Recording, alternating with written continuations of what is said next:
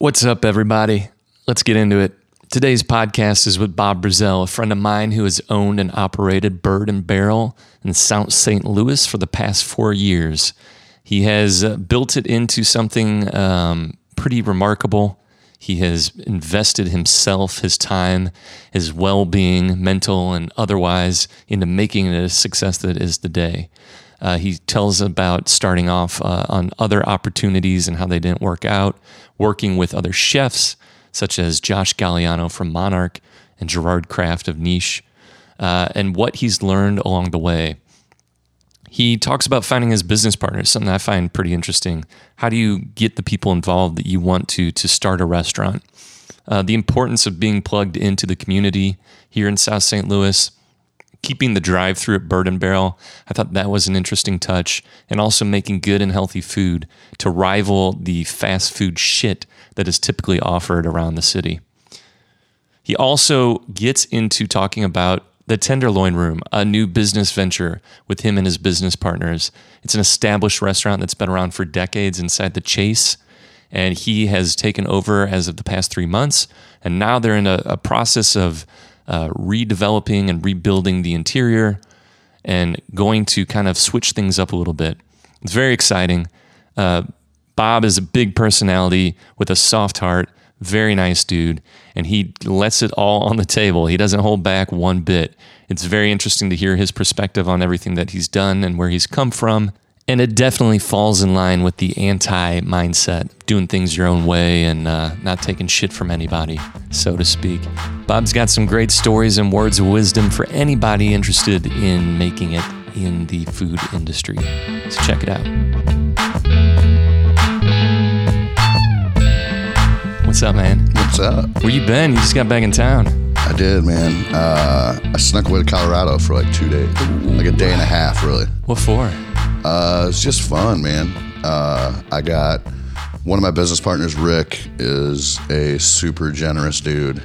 So uh, he invited uh, my fiance Renee and I with a couple other people, and uh, went to Beaver Creek. Uh huh. So um, literally like a day and a half, we just like went to the Ritz at Beaver Creek, right? poor, poor me. But uh, it was great, man. Like getting even even though it's a day and a half, like I came back recharged. You know, that Yeah, one, one day of like turning off and just being away, like Yeah. cha- it. I don't know, man.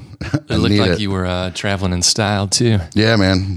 Jumped on the old PJ. it was nice. Man, uh, is that the first PJ you ever been on? Private jet? Yeah, with Rick. Yeah, I mean, he he uh, again super right? super generous dude, and he took us to Jamaica last year. Oh my God. And dude, it's a life that I don't even know. You Yeah. know what I mean, like I've been on one once and I was just geeking out the entire time. Oh, and totally. I'm like, oh Yeah. shit.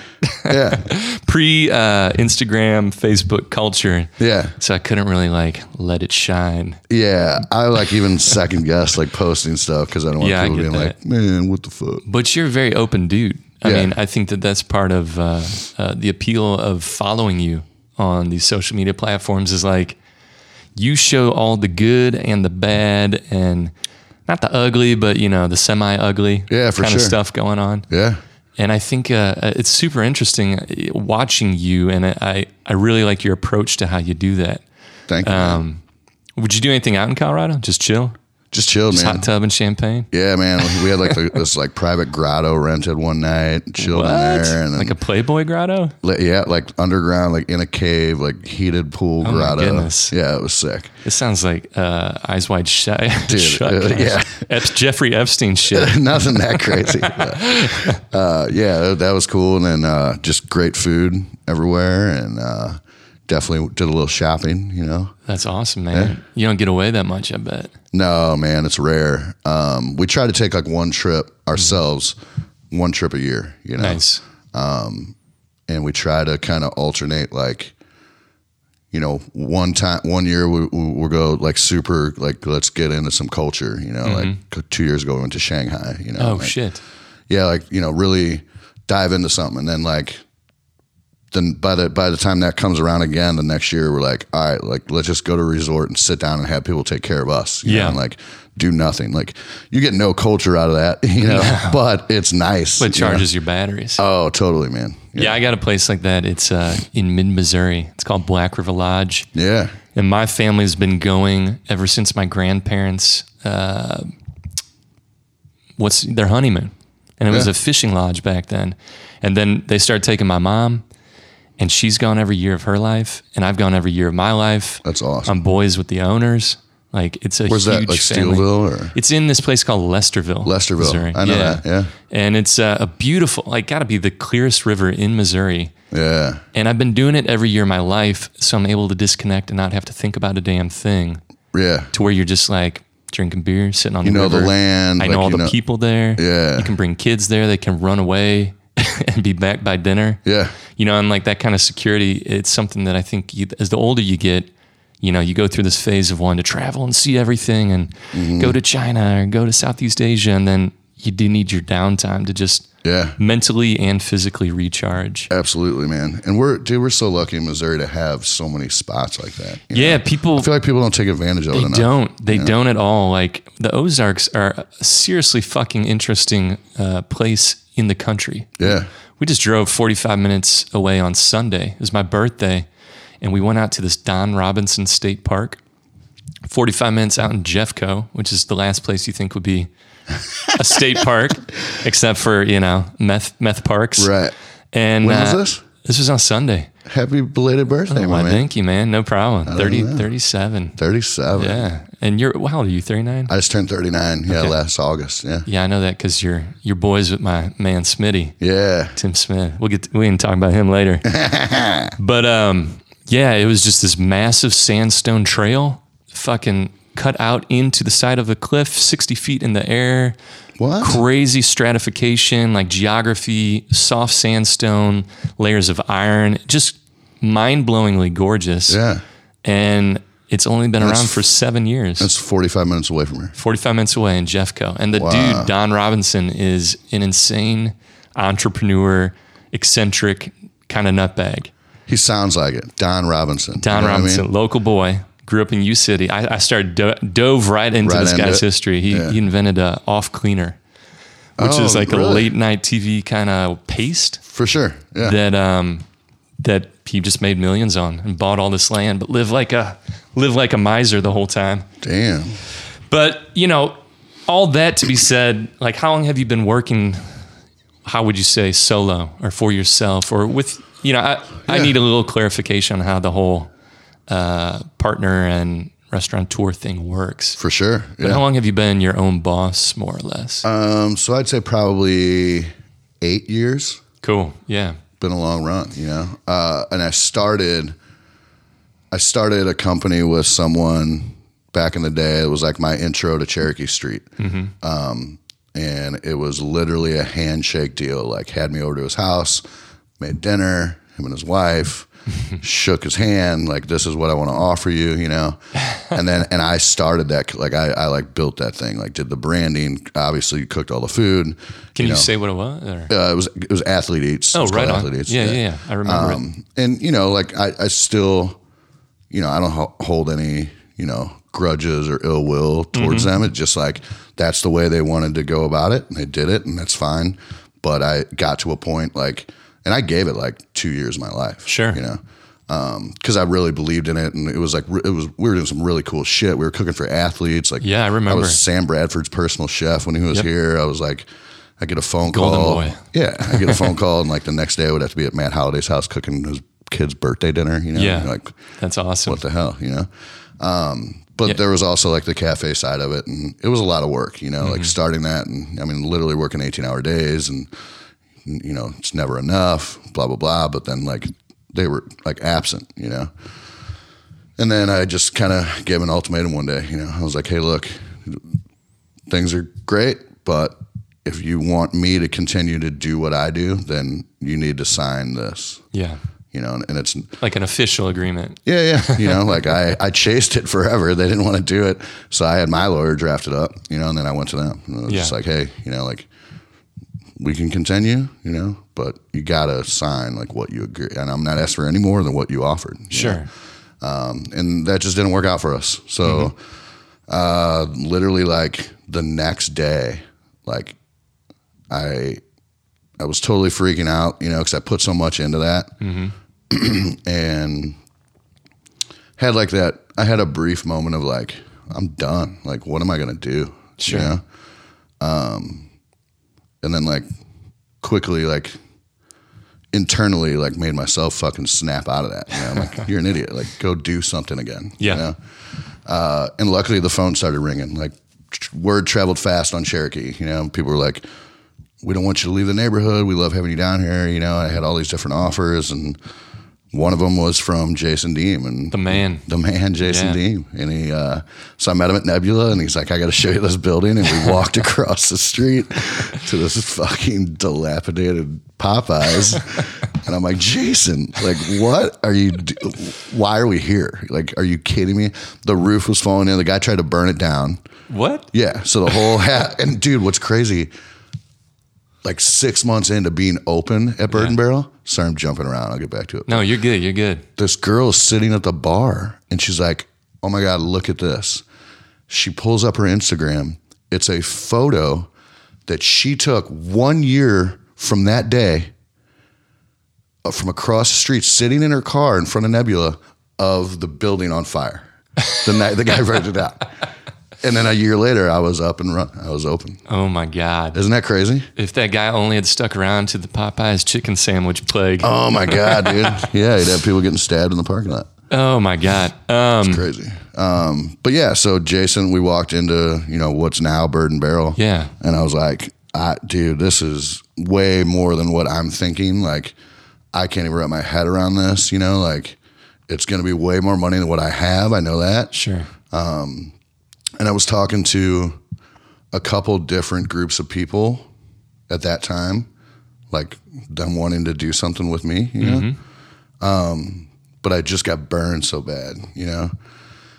And it's a really hard thing. So like when you're asking like you want to wrap your head around like how this works, like so with me now, I'm super lucky because I have I have two partners, you know, and to do what we do, like we're like you know we got we have multiple spots and everything. So you know, three. Some people are like, oh, you got you have two partners. Like I, I could have six. Like you know, like everything what we do. Like, and it's great because everybody knows their role. You know, Yeah. and we're literally like family. You know, we've known each other six years now. Mm-hmm. But you know, so Ben Strake is one of my partners, and I mean, he's literally like you know one of my best friends and just a great dude, and he helps a ton on the kind of back end stuff. You know, um, my role is day to day, like I'm the guy on the ground. You know, Yeah. I'm, I'm the I'm the workhorse, I'm the soldier, and we knew that. You know, like I'm fine with that. That's what I want to do. You know, Right. I couldn't. That's why I do this. You know, I couldn't like sit at a desk or something. uh, and then Rick, uh, obviously, is the money guy. You know, um, but he's also like a, also one of my best friends and like just an amazing mentor. Like he built. I mean, the guy's pretty well off. You know, Yeah. he built his company himself. Like from when he was 18 years old, he drove across the country, back and f- coast to coast in like a shitty like Honda Accord or something, you know, like building this company. And now he can literally do whatever he wants. That's amazing. Yeah. Yeah, it's the dynamics of having that partnership are interesting. You know, partnerships are really hard, I think, Mm-hmm. even when it's with good friends. And it's not necessarily that you want to be good friends, but you want to be good business partners. Yeah. And then the other thing is Well, that especially in the restaurant industry too. that's what I'm saying. You know, it's like when I think about entrepreneurship and like working for yourself and all that shit and vacations, you never have a vacation like you do when you're just working a full time job for someone else. oh, absolutely. Because when you have never ends. vacations, when you start working for yourself, you're, You're not. not. you're not off. no way. There's no way you are 100% mentally off ever. Nope. And the thing I was thinking about before you came over here was like, I, kn- I'm, I'm aware of how much more difficult restaurant life is. Mm-hmm. Like entrepreneur life is not for the weak. No. But then you take into consideration all the stresses that come with running restaurants. Yeah. And I feel like that's intimidating to me.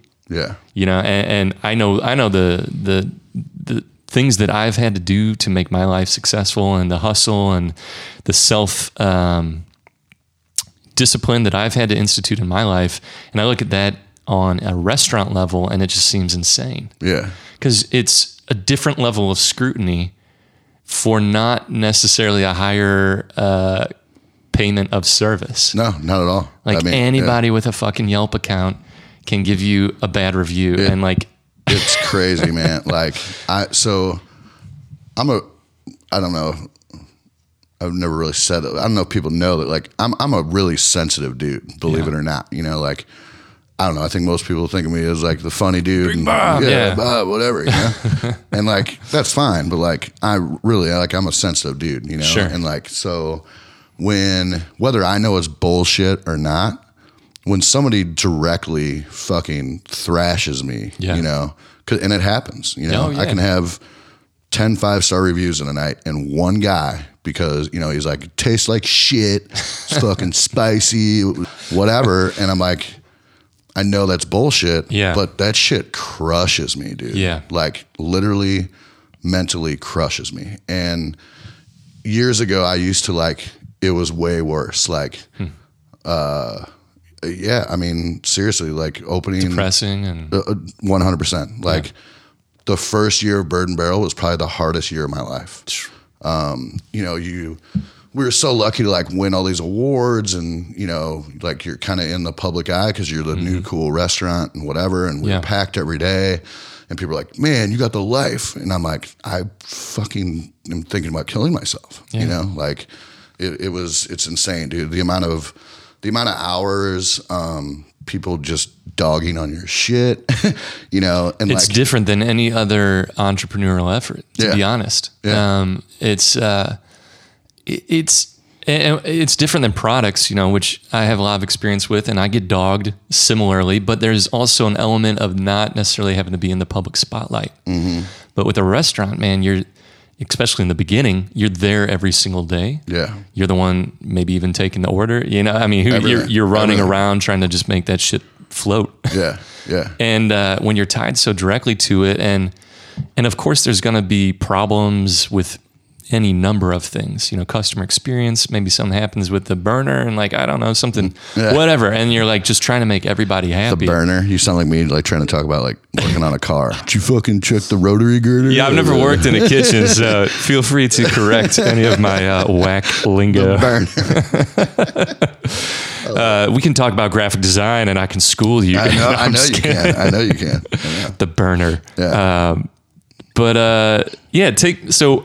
What motivated you to get into this uh, industry in the first place? Like, Yeah. did you uh, start off interested in food or Yeah, for sure. Like my whole life. straight out of high school? Yeah, right out of high school, I wanted to go to culinary school, and I remember like having this conversation with my mom. Uh, and my mom's an artist; she's an art teacher. She's still teaching in the Mehlville School District. Super creative person. That's definitely where I get it from. Yeah, And she started a lot of her own businesses throughout her life too. You know, so I, I think that it's where I get everything. You know, um, and I remember having this conversation with her, like saying like I want to go to like what I really want to do is go to culinary school. But like back then, it was like saying I was going to be a hairdresser. You know, like it wasn't. You know, people were just like, "You're what? Like you." You want to pay money to go to culinary school and then go work at Hardee's. Like that's really what people thought, you know. But even back then, like I knew that's what I wanted to do. And my mom being who she is and 100% supportive, she's like, then that's what you're doing. Like, Yeah. go do it, you idiot, you know? did you have um, like an oyster moment, like you know Bourdain, where he's like, "Fuck, food is amazing, and this is going to be a part of my life." Yeah. I mean, that came later. So I, so I didn't, but I didn't go. I knew, yeah. Like my mom's like, go do it. And Yeah. I didn't, I, I didn't have the balls really hmm. is what it boiled down to. And that moment, that oyster moment came. So I went, I ended up going to Meramec for a year and a half. And then I went to Linwood, got a business degree. And I went to culinary school later, like after. So I was the old dude at Like culinary what school. age? Oh shit, man. Probably like 24. Okay, 24, 25. Um, you know, and I'm in school with these kids that are like 17. it's you fun. know, the same with Sid too. Sid Yeah. Sunta. Yeah. So, but I, but like, and also it was like a really crazy time in my life. Um, I was married Mm. and I got divorced mm-hmm. because of the pretty much because of like the career change, you know. Um, what What were you doing work wise? So I got my first job at 15, washing dishes. I always worked in restaurants, even uh-huh. through college. Like, you know, I was cooking and waiting tables and going to college. But then, you know, I met my ex wife, we got married, and it was always like this conversation like, you know, oh, Bob, what do you do? And I'm, I'm a cook. Hmm. Oh, what are you gonna do? You know? and it like, and I, and I fell into that shit. And I, I so I got, a, I thought I had to be a shirt and tie guy. Yeah. You know, How grow. humiliating is that shit? horrible. Like every fucking holiday, you know, like oh, there's the little fucking cook guy. You Yeah. know, like I'm not good enough. You know. Yep. It was the way that it felt, and I, sh- you know, you know, I mean, you grow up, right? You get, Yeah. you learn. And Well, I, think just- it, you know, I, I put up with a lot of that in my life too. And I think that there's some sort of well, moment where you take it, you take it, you take it, and then you're like, man, fuck everybody. Yeah. And then every time it comes to you, it's motivating. Yeah. It's like, yeah, that's right. 100%. Second guess me. I don't care. 100%, dude. I don't care. I mean, don't care. dude, the feeling I had like when I won like my first like award that Mm-hmm. meant something, or you know, had my first like successful business, like Sure. dude, I wanted to stand on the arch with my, foot, you know, and just be like, what, you know? Because it is, dude. It's tough. Like when people are always just like, oh, what are you gonna do? And like that's, you know, it's such a hard industry. You're never gonna make it, and Yeah. you know, whatever. So, um, yeah, I mean, I just came home one day. I was like, I'm quit. I was a, so sorry. I was a mortgage banker and in Gotcha. real estate. I got my Oh, real estate license. Ironic. Right. We were just talking about that. Exactly. Yeah. Um, and I did. So I did that for four years. Uh, two of those years, very successful. Mm-hmm. And then the market, it was literally when the market crashed. Sure. And I hung on for two more years and did okay. Um, you know, better than the, the average guy. I was making, you know, I had a big house in the county and the cars and whatever. And I literally walked away from that like with a bag of clothes and was like, I'm going to culinary school, you know? Um, and, and also like, I, mean, there, there was times of support. Don't get me wrong. Yeah, of you know? course. Um, but it was a major major change and i when i when i decided to go to school i basically told myself like if i'm going to do this now at, at this age mm-hmm.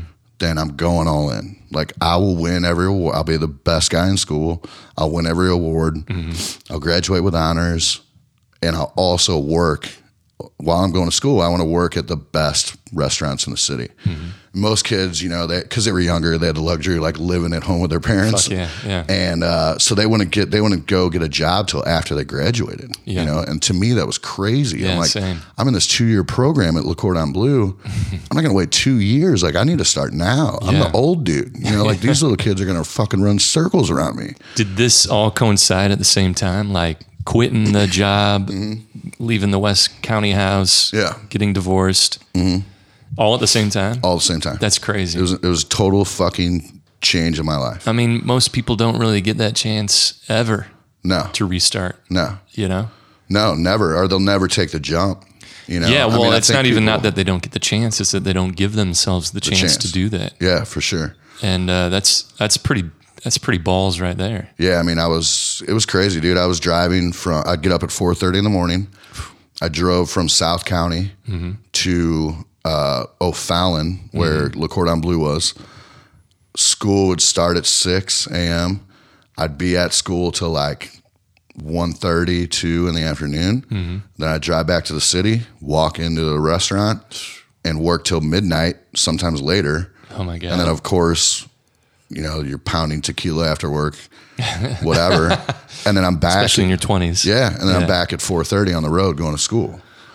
So, like, I literally, for two years of my life, I, I'm not, not joking. Like, I got two hours of sleep every night. Did you? What happened on the weekends? Did you go out or crash? I worked.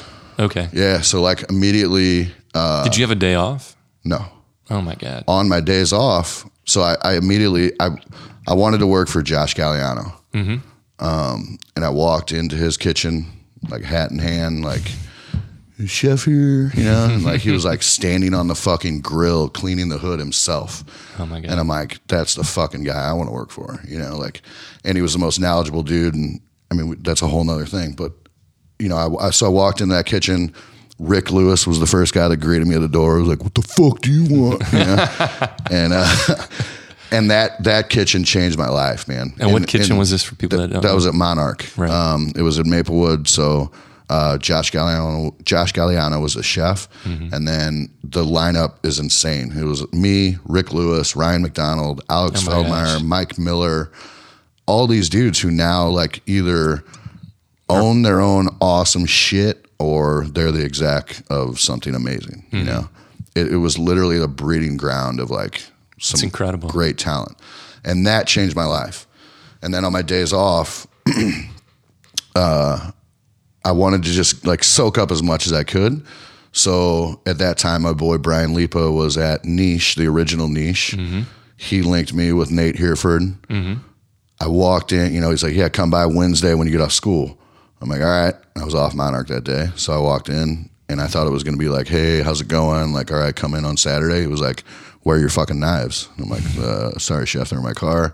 He's like, well, you're probably going to need those, right? I was like, yeah. And I worked like nine hours that day. And that's what's that called again? That term, Staging. staging. Yeah. I it was on the tip of my tongue. Yeah. Yeah, and that's basically what like a day or two, just kind of working to make sure that you guys gel. Yeah. And, and the, to make sure that like, You're not a fuck up. you're not a fuck up. You can handle it.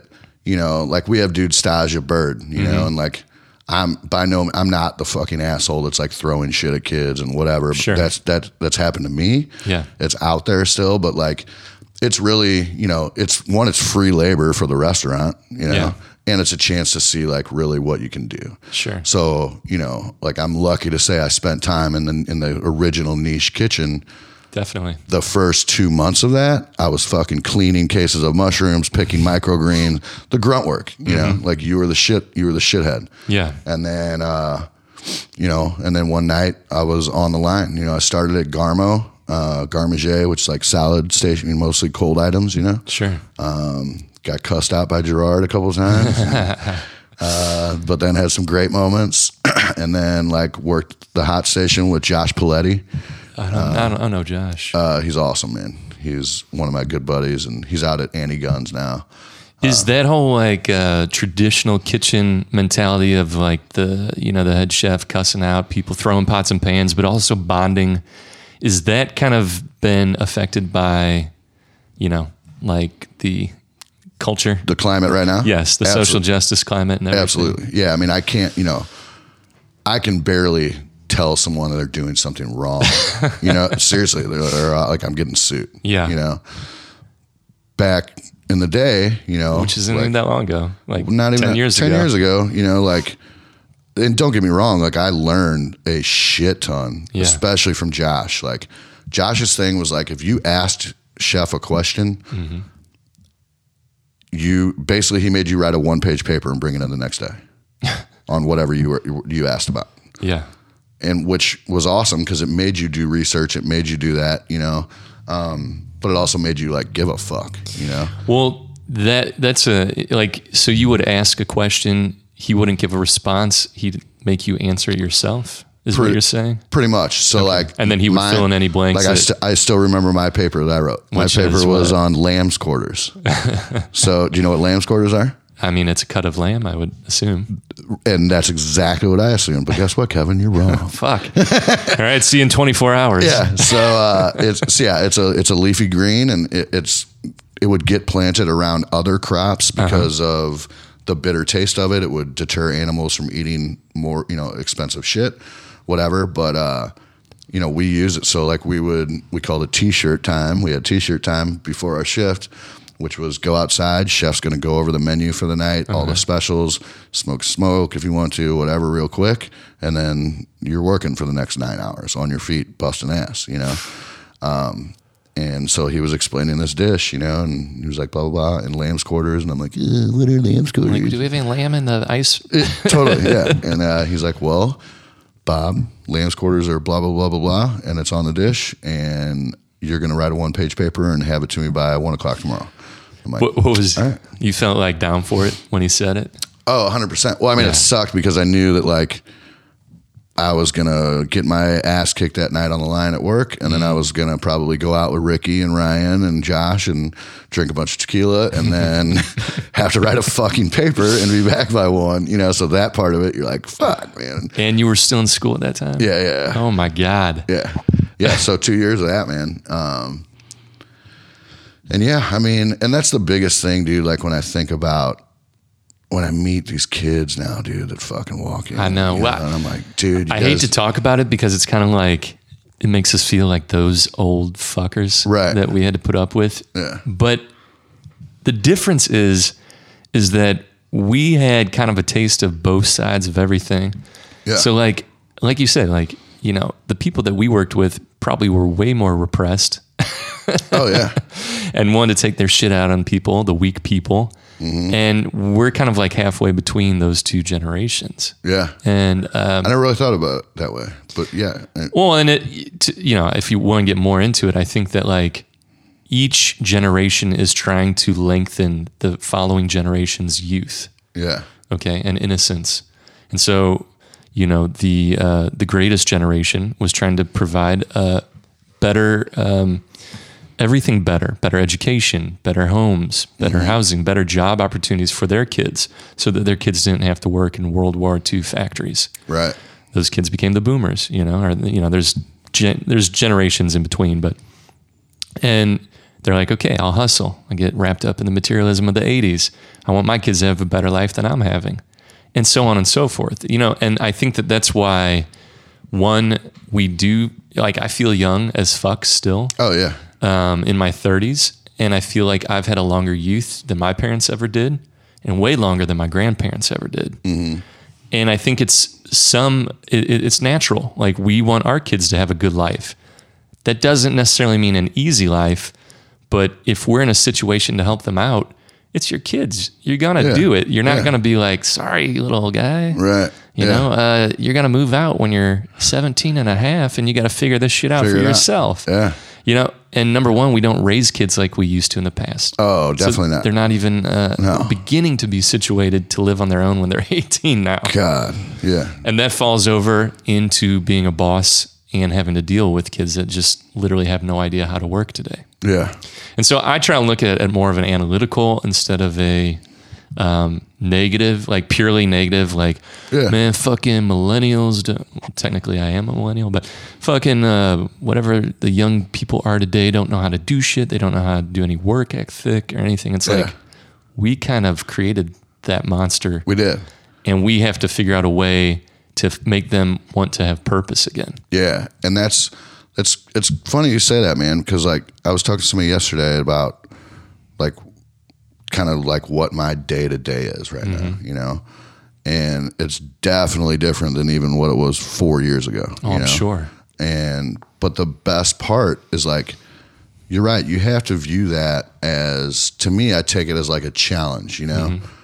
All right, how do I coach this kid and make him do one do this job the way I mm-hmm. want him to do it, but also hopefully teach him teach him some shit along Yeah. the way. You know, and uh, yeah, I mean that's that's one of the coolest things right now. Like where I'm at is, you know, I'm right now I'm bouncing around venue to venue, and we got two renovations going on at the same time.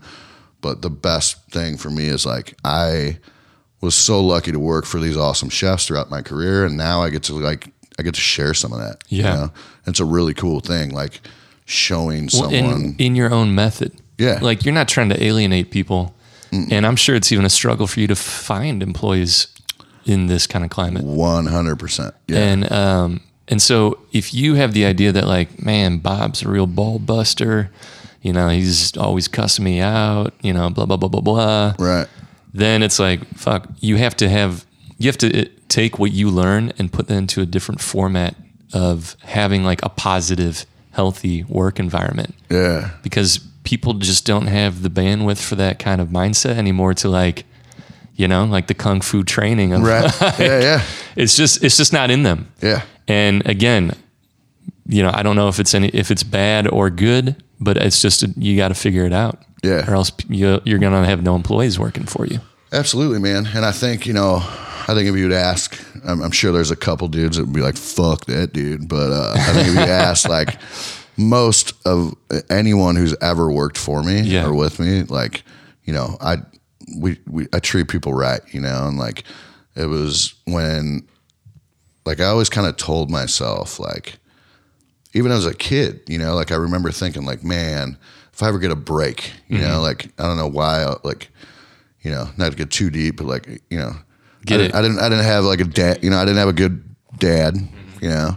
Uh, that's a whole fucking thing. you Yeah, know? no. Uh, and I think that like really drives me now to like w- help like coach these kids and, and you know try to help them out and, Definitely. and and do that because like you know I guess you know internally I'm like well I didn't have that but so let's let's give that to someone else you Yeah. know like give them what I didn't have you know Yeah, and it's weird too, man. I always say that like um, you you either let these things that you grew up with determine who you are, or you change and you use them as fuel to become something else.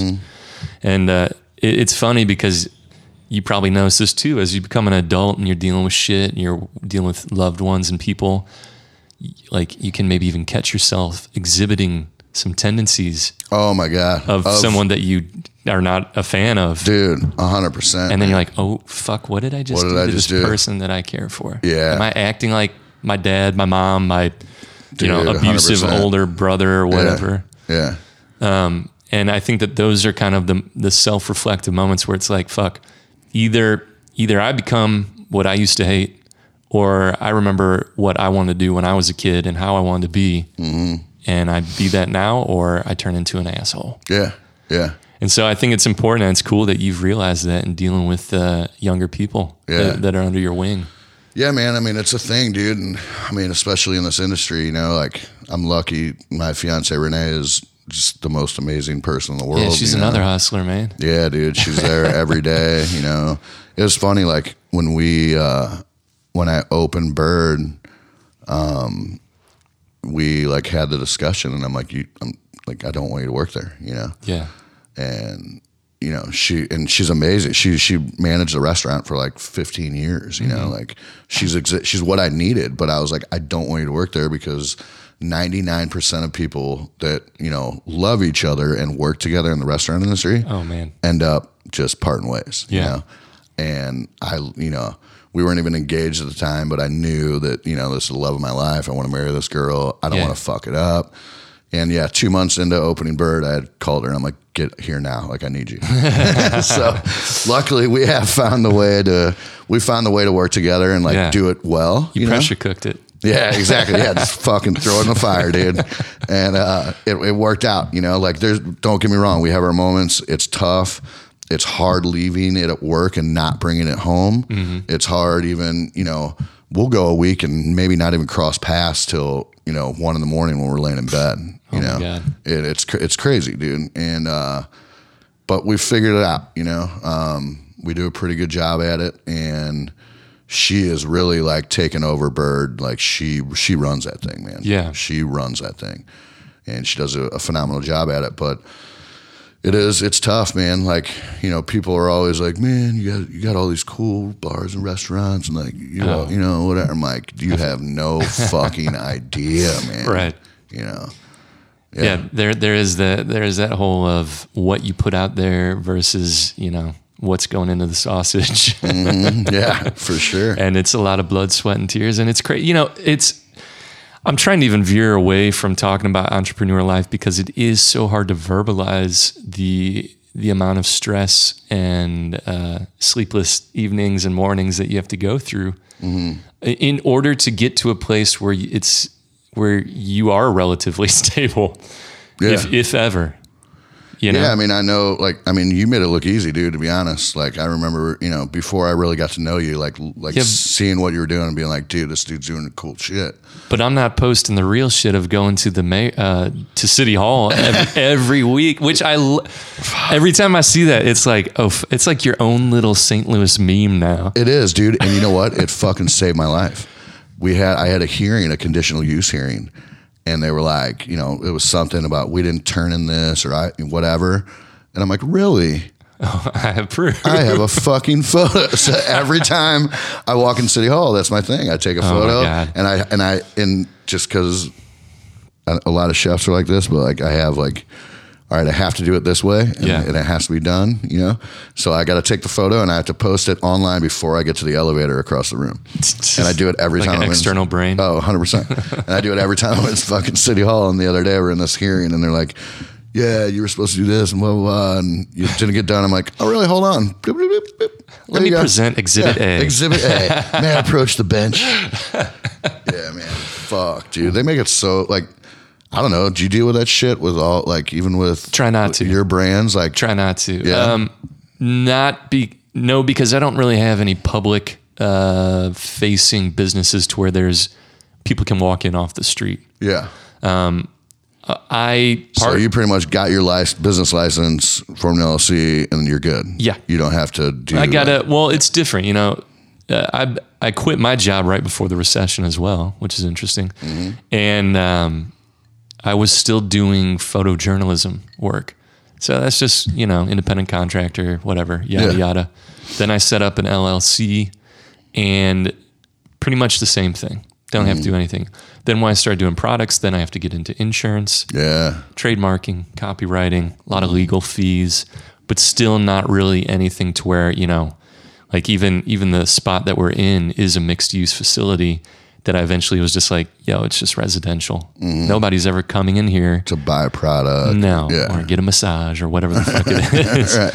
So yeah, luckily I haven't, but I I obviously have those plans um, in the future for spots, and I'm just trying to glean as much uh, pain and stress from my fellow businessmen so I know what I have to get into. Yeah, dude. It's uh I don't know. I mean, I, I've definitely been pretty open about it, and uh, I think And that's beautiful. I honestly don't know, especially l- local, anyone that's done it like you have done it um, with the kind of transparency that you've done it. yeah, because I think that like yeah, in, in every every industry, nobody wants to reveal their secret list of uh, spices. Yeah. they're just like, "Yep, you'll figure it out, kid." right. And nowadays, the more stuff like if anybody asks me about steel manufacturing or working with a leather tannery, I, I tell them everything I know. Mm-hmm. Yeah. there are no secrets. Yeah, You know, I don't necessarily tell them what my costs are, right. but I'm like, here's how you do Here's it. how you do it. Here's who you talk to. Tell them I, you know me. Totally. And I feel like the more of the secrets, air quotes, that you give away, the more comes back to you. Yeah, Because you kind of position yourself now as this thought leader in uh, even maybe just the niche of going down to City Hall Right. and getting your shit pushed through. yeah. I mean, it's. I mean, they really make it difficult, man. And I think uh, things can definitely be streamlined, but I think they're Yeah. like justifying a lot of people's jobs down there. I think they could be replaced with iPads. You know. Yep. And it like the perfect example, like you know, I'm moving a new food partner into my bar in Dogtown. Yeah. And it's uh, Tommy Andrew. Everybody calls him Tommy Salami. Mm-hmm. Yep. Uh, he was a Monarch guy too. I met him at Monarch. um, just one of the best chefs I know, and just a great dude. And you know, he is like Tommy has like the biggest heart ever, and like he was never a guy who would like cuss somebody out or whatever. You know, and like the first day I fucking took him to City Hall. Dude, you should have seen like the way this lady treated us, you know. Oh God. And I like I get it all the time, so I'm used to it, you know. Yeah. And I'll fire back now, Yeah. you know, because They kind of want you to probably because they're so. maybe like yeah, I don't know, but like this lady was just so direct and so rude, Mm-hmm. and like we walked out of the building division, and Tommy looked at me and was like, "Why the fuck would anybody open a business in the city?" So that's his first experience. You know what I mean? Like Yeah. that's bullshit, dude. It is. That is fucking bullshit because one, it's hard enough, especially a restaurant. Mm-hmm. Everything you have to do, like I, there's a saying that I tell people all the time. It's like opening a restaurant is the hardest thing that you'll do before you do the hardest thing you'll ever do. you know what I mean? Yeah. Because like just everything you have to do to open the door yeah. the you know dealing with the contractors, all the permitting. I Mm-hmm. mean, dude, they they bury you in a hole before you even fucking open the door. Yep. you're you're three four grand in the hole with fees and permits and everything, just with the city. You know, so it's just tough, man. And I I, I think more people need to speak up about it. I think that I mean I've even like had this idea in my head of like trying to start something. I don't even know what it is. If it's a weekly or monthly meeting with business owners to just What about vent, a packet or something? Oh, Yeah. you're saying just to connect to like vent and figure out how to navigate this shit and like hey what went wrong with yours and you know Mm-hmm. try to figure all this out. Um, I don't know. I feel like something needs to be done. Is Like, there any sort of not union, but like I know there's the um, what's that thing that Troika Brodsky runs? The uh, craft beer uh, yeah, something. yeah, craft beer, oh, whatever. Something. It's yeah. just a group of all craft the beer. bartenders guild, like stuff, Yeah, stuff like that. Yeah, yeah. Craft Brewers Guild. Craft beer, yeah. And uh, you know, I wonder if there's any. There's no entity like that in the city or No, no, I think I think there should be one so that line cooks and chefs can get insurance. yeah, fuck yeah. I mean, I literally just I just got health insurance like two years ago. I pay like over four hundred dollars a month for it, Bro. But I just got it two years ago, and I Six. really, Yeah. yeah, it's fucking crazy, man. I didn't have health insurance for eight years. Yeah. Work because I was working as a cook for eight bucks an hour, could barely pay my bills, you know, and that's Yeah. just It's crazy. Yeah, And- so and- there, I think there needs to be something where if we could uh, like you know gang up. I don't know. Does that help us get insurance as a whole? You know, does it help you know navigate through the bullshit at City Hall?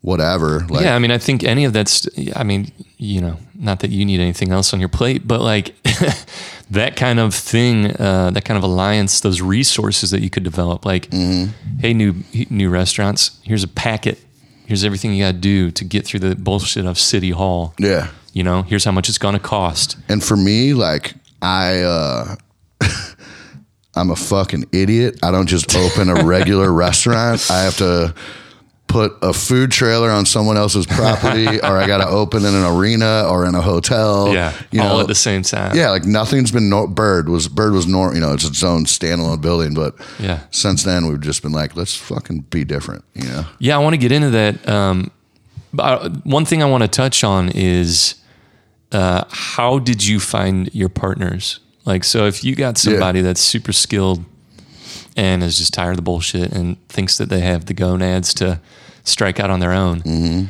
obviously, if you don't have money, that's going to be a problem. Yeah, Uh, and if you don't have someone maybe doing the things that you don't excel at, Yeah. whether it's paperwork, finances, accounting, yeah. blah blah blah blah blah yada yada. Yeah. How did you meet those two guys? Uh, and is that something that you think other people can replicate?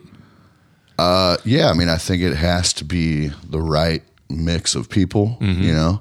Um, I so I met my partners because so Ben, Ben and Rick owned Tamm Avenue. Um, I now am an owner of it um, because of what we've done over the years, you know. Um, but at that time, uh, Tamm was just a bar, and honestly, I hadn't even heard of it. Yeah. You know, I definitely didn't go there. Uh, and it had a, a coffee shop. They were trying to put a coffee shop in there. Yeah, I remember Cardeas And a corner cup. Our Corner Cup. Corner Cup, Or yeah. Cardeas must have been right before that. Okay. Yeah. And uh, so basically, Ben Strake posted on Facebook, like, hey, looking, anyone know a good chef that may want to consult for a breakfast concept I have or whatever? Luckily, like 20 motherfuckers were like, talk to Bob Brazell, you know? and literally, that's how we met. Like, he reached out. Um, I did go do the consulting thing for him, you know? Uh, and right away, like, both of them were like, here's the contract. Like everything was on paper. It was like coming from what I just went through. I was like, oh my god, this is so refreshing. Like they're doing this right. You know. So there was no, you didn't want to even negotiate necessarily at that point. You're just like, oh, okay, you guys take care of the money, the paperwork. I'll Yep. sign this. I was like, whatever. Yeah. Um, to me, it was. I mean, I, I needed the money, but it was more of like a creative thing and also an outlet for me to get my name out there. I was really pushing hard to. Like I, I saw that there was no light at the end of that tunnel at Athlete Eats. yeah, know? I hear you. So even though I was sticking it out and still doing it, like I'm like, I need a fucking plan B, you know? So Ben reached out to me. I did the consultant thing. Um, it went great. Like it literally turned it around. People were actually coming and eating brunch, and we were teaching these kids how to use the seventeen thousand dollar espresso machine that they were fucking up before. You know, and, uh, But those 20 people referred you, yeah, and that's the key. that was cool, man. you know and, Yeah. and but that's not cool that's just because you're a good person you know and i think that that's the key is um, you need to reflect and think am i the kind of person not you're not trying to be a people pleaser but like am i the other am i the person that people will remember fondly yeah, will they have good interactions with me will they think i was a dick Yeah. why would they think i'm a dick right. let me think about that, you know? And those are things that you're not really necessarily pulling to mind, mm-hmm. but you're just like, I got to be a cool person. I got to be better than maybe the experiences I had when I was younger. Mm-hmm. And I'm going to be the opposite of that because I don't want anybody to feel like that. Yeah, for sure. So that's, you know, I think that that's kind of actually the secret is that you were cool with people and good person to begin with. Well, thank you, man. And then that led to uh, other people referring you, yeah, which then led to you busting your ass. yeah, yeah. And it, it just like I don't know, man. Like things started to just fall in the right place. Like I was, dude, I was hustling, man. I was I was going out to Chaumette on the weekends and cooking out there because my homie was out there and they were paying me like five hundred bucks cash in a weekend, you know. And I was I was doing that. I was any kitchen I could get into, you know, like people knew like I was a gun for hire, you know. So I would luckily I was getting the calls and I was getting work. But uh, it was definitely a fucking hard time. You Do know? re- a lot of restaurants pay cash? No. Okay, I didn't no, think so. No, no, no, Yeah. no. This was a Uh, this was a special deal. Yeah. and uh, and then like I was talking to another group of people about Byrd and Barrel. Like I Mm-hmm. had that concept in my head, you know, and I'm like, this is what I want to do. And I think, you know, and crazy enough, I was right, but I was like, fried chicken's going to be the next wave. And sure enough, it fucking took off, you know? And, um, just getting to know Ben at that time and Rick, I was like, man, like we really gel good together, you know? And, And Rick, where was Rick at at that point? Was he? Uh, um, he was, he did a stint at Southern, right? Or no? oh no, I'm talking about my business partner, Rick. Oh, Stephanie. sorry, Ben sorry, and sorry, sorry, Uh, yeah, Rick Lewis was Yes. at Southern. Yeah, sorry. I forgot that your other business partners. but that's a funny story too. So let's go back to that. okay. That's I actually have a a, really, funny dude. a really funny Ricky story. Um, but yeah, I was getting to know Rick and Ben, my business partners. Gotcha. And uh, I'm like, man, we just fucking really gel good together, and like, you know, talking with them, like we had the same beliefs in what we wanted to do. You know, like it was all about hospitality. It was awesome. like we want people to have the best experience, no matter where they're at. You mm-hmm. know, whether we're doing a high end steakhouse in the Chase, a fried chicken place on Jefferson, a hole in the wall bar in Dogtown. Yeah. Like we want you to leave going, man, I, I can't wait to come back here, you mm. know? And we just really all like knew that's what we wanted to do. And I think when you get down to the core of it in this industry, like as long as you're doing that, you're you're going to be successful, you know? Yeah. How so? How many um, decisions do they make versus the decisions that you make? Like, is it a Day to day is uh is definitely me, you Yeah. know. Um and luckily because we've built that level of trust, you know.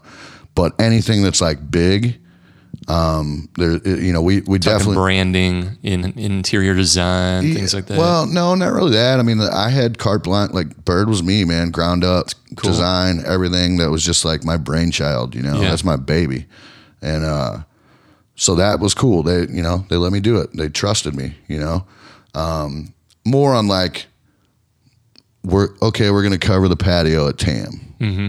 And it's going to cost some money yeah, logistic. let's all talk first. Yeah. You know, like stuff like that. Um, and it, what's awesome is like, as long as it's going to make sense for our business, you know, we're all, we're down to do it. You know, like we've, we definitely could have and still could be, we could take more money out of our businesses, but we just keep investing back into them, you know, Yeah, it's like smart. We want to make them we want to provide great environments for our employees we want to make our spots the best they can be um, and yeah man i mean we just all through us really really care about it you know and having those two, you know, like especially you know Rick, like, and then that dude has built. I mean, it's insane. He owns like sixty eight companies. Let's get him on the podcast. Right, you should, man. He's an interesting dude, man. Yeah. Honestly, I find out something new about him like every week. like you know, like like you play trombone. What the fuck? He's a master diver. He's a pilot. He's, That's you know, awesome. yeah, like It's black incredible. belt. All, he's like the world's interesting man. Um, but the Ricky story. Yes. Well, you So- paint paint the uh, climate of fried chicken. You know, is there like a brief uh, history of of contemporary fried chicken and like where you came in and like how and you know Rick recently came in as well. Mm-hmm.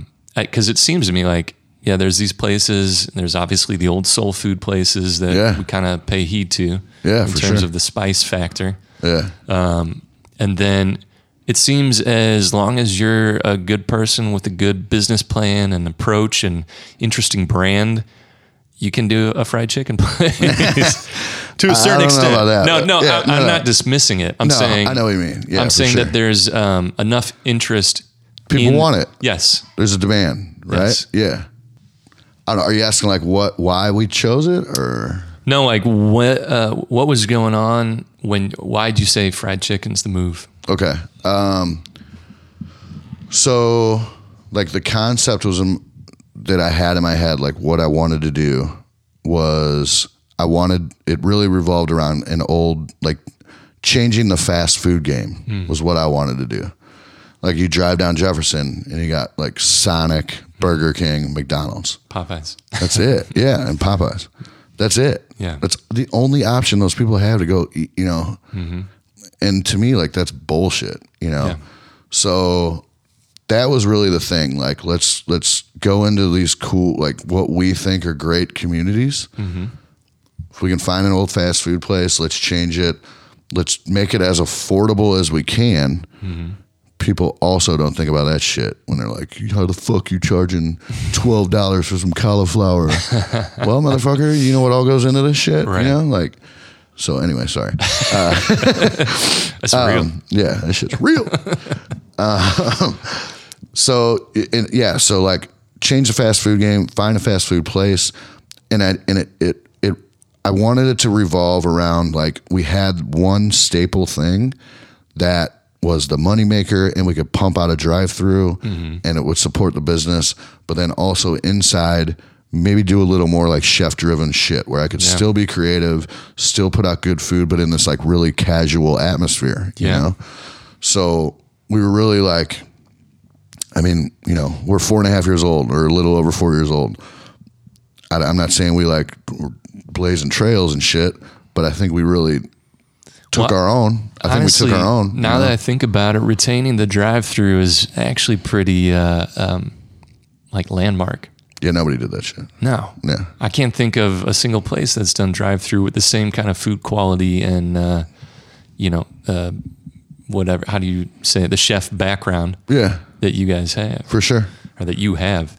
Um, and I'm, you know, it's just hit me now. I'm like, there are no other places that have, and it's important too because it's not like, all right, white people coming in and we're making a nice fried chicken place, Right. and you know it's not accessible. Totally. You're like, no, we still got the drive-through, Yeah. and yeah, I've got a badass history of cooking at tons of restaurants, but. Yeah. I still want to be a part of this community. Absolutely, man. That was the thing, dude. It was bridge that fucking gap. Yeah. You know? And I think, you know, we were successful, man. I Yeah. really do. Like we get I see a lot of the same faces every day. We're still seeing new people that have never been there. Yep. And and it's a and it's an amazing mix of people too, you know? Yeah, you know what I love is not just seeing young white kids in the kitchen. Yeah. Yeah, yeah, for sure. Yeah. I mean, it's like uh, this is people from the community. Yeah, man. Uh, we've definitely like it's been cool, man, creating jobs in that community for sure. And we've we've we've done a lot. We Yeah. we we have turnover, you know. Um, Shout out to Jason Dean for seeing some of that too. For sure. Obviously, you are, you know, ninety nine point nine percent of that, but but no, for sure, man. And he, you know, Jason took a gamble on me too. yeah, You know, like he had eaten my food at Athlete Eats and we had talked and everything, but he didn't know if I could pull that off, you Mm-hmm. Sure. know? And like that was, you know, I think it it's kind of like an anchor of of Cherokee, you know, and like totally. With us down there, more people are coming down. People go to a blues game and eat our chicken, and then they're like, "Where's your restaurant?" And then Mm-hmm. Yep. the next day, they're down on Cherokee Street. Yep. That's fucking huge. To It's me, awesome. You know, it needs to be replicated more and more to make that area uh, continued Yeah. success. You know, Yeah. up and down the street. for sure, man. And it's, I mean, I'm not gonna lie, man. It's been tough. Like the crime, Yeah, oh, I and bet. you know, like it's not easy down there. Jason tells me stories all the time. Yeah, man. You know, um, and it's, you know, you want to be polite, but I mean, literally, we had a, you know, we had a guy with his pants around his ankles walking around our front patio the other day. And you're like, man, what? So St. Louis. You know, yeah, right. Let me get a vest, out. Well, what's cool is that you met up with the partners. They were needing somebody to consult, and then they took a next step.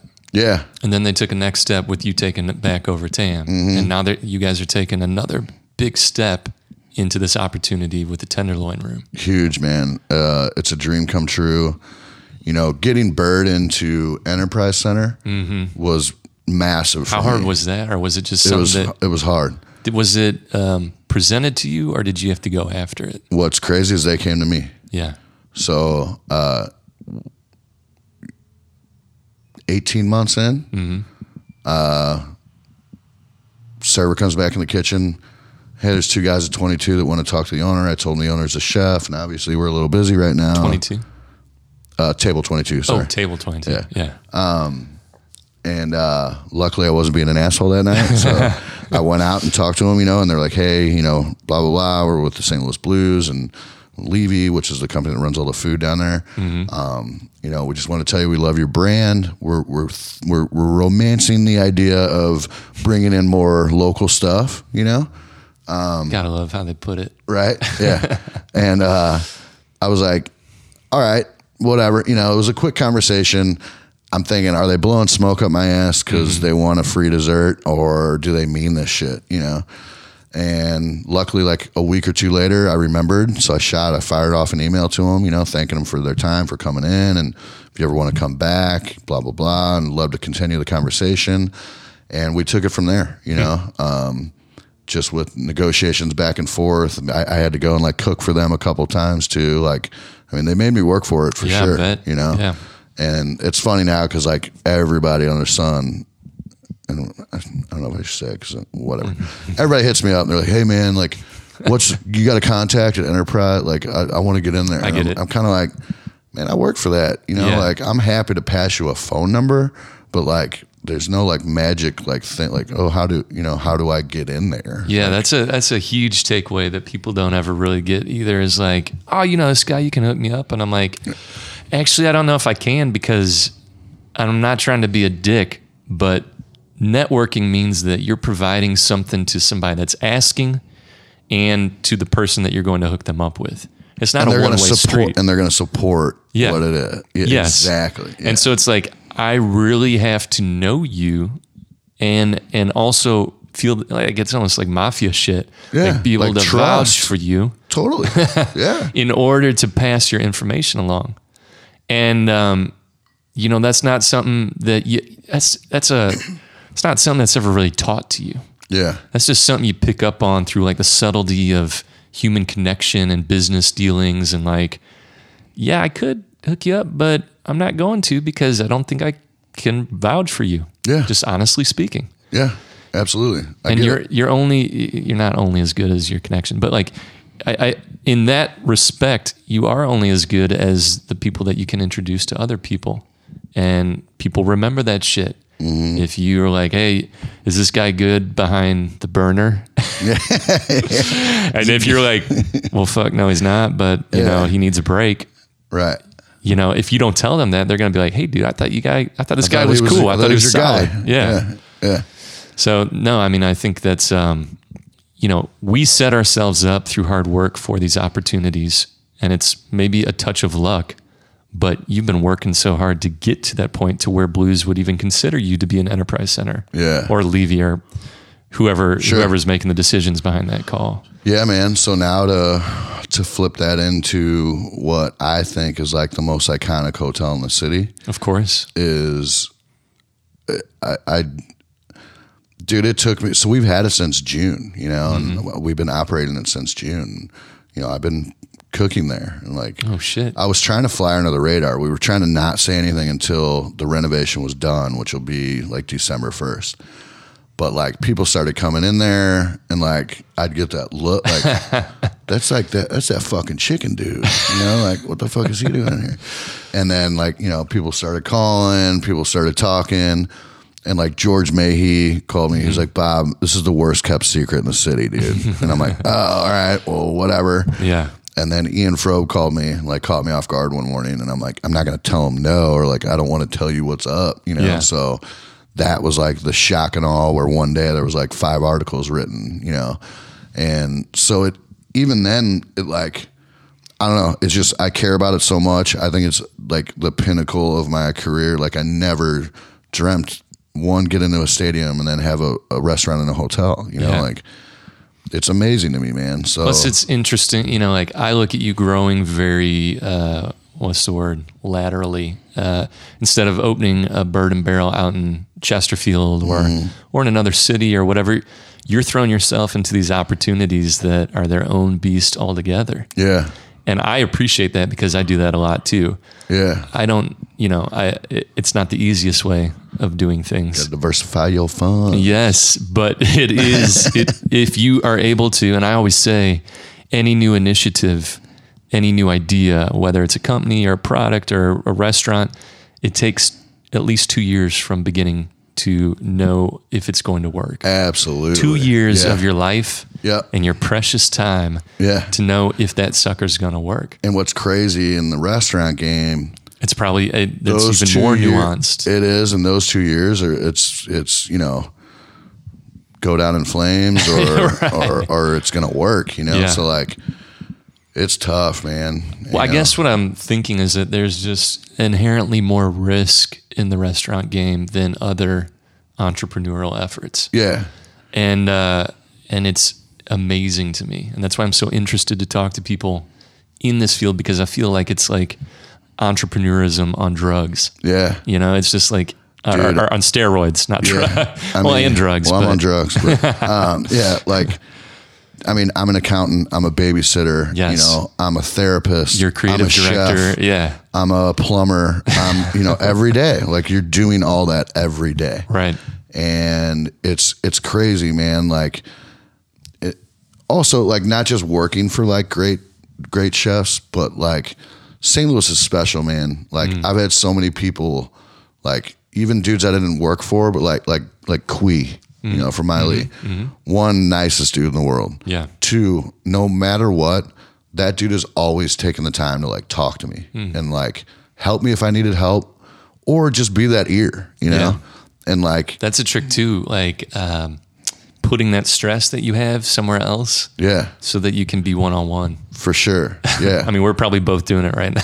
oh absolutely. Yeah. I mean i'm i'm like thinking in the background about all the shit that yeah. But uh yeah and like i think i i think it was Qui like talking like one the game's tough man and you got to do it right but st louis is a spot you want to do it because everybody's got your back Yeah. you know? And then you also like you don't have like along with what you said like you don't have a sustainable business until you can like walk away from it and it runs you know?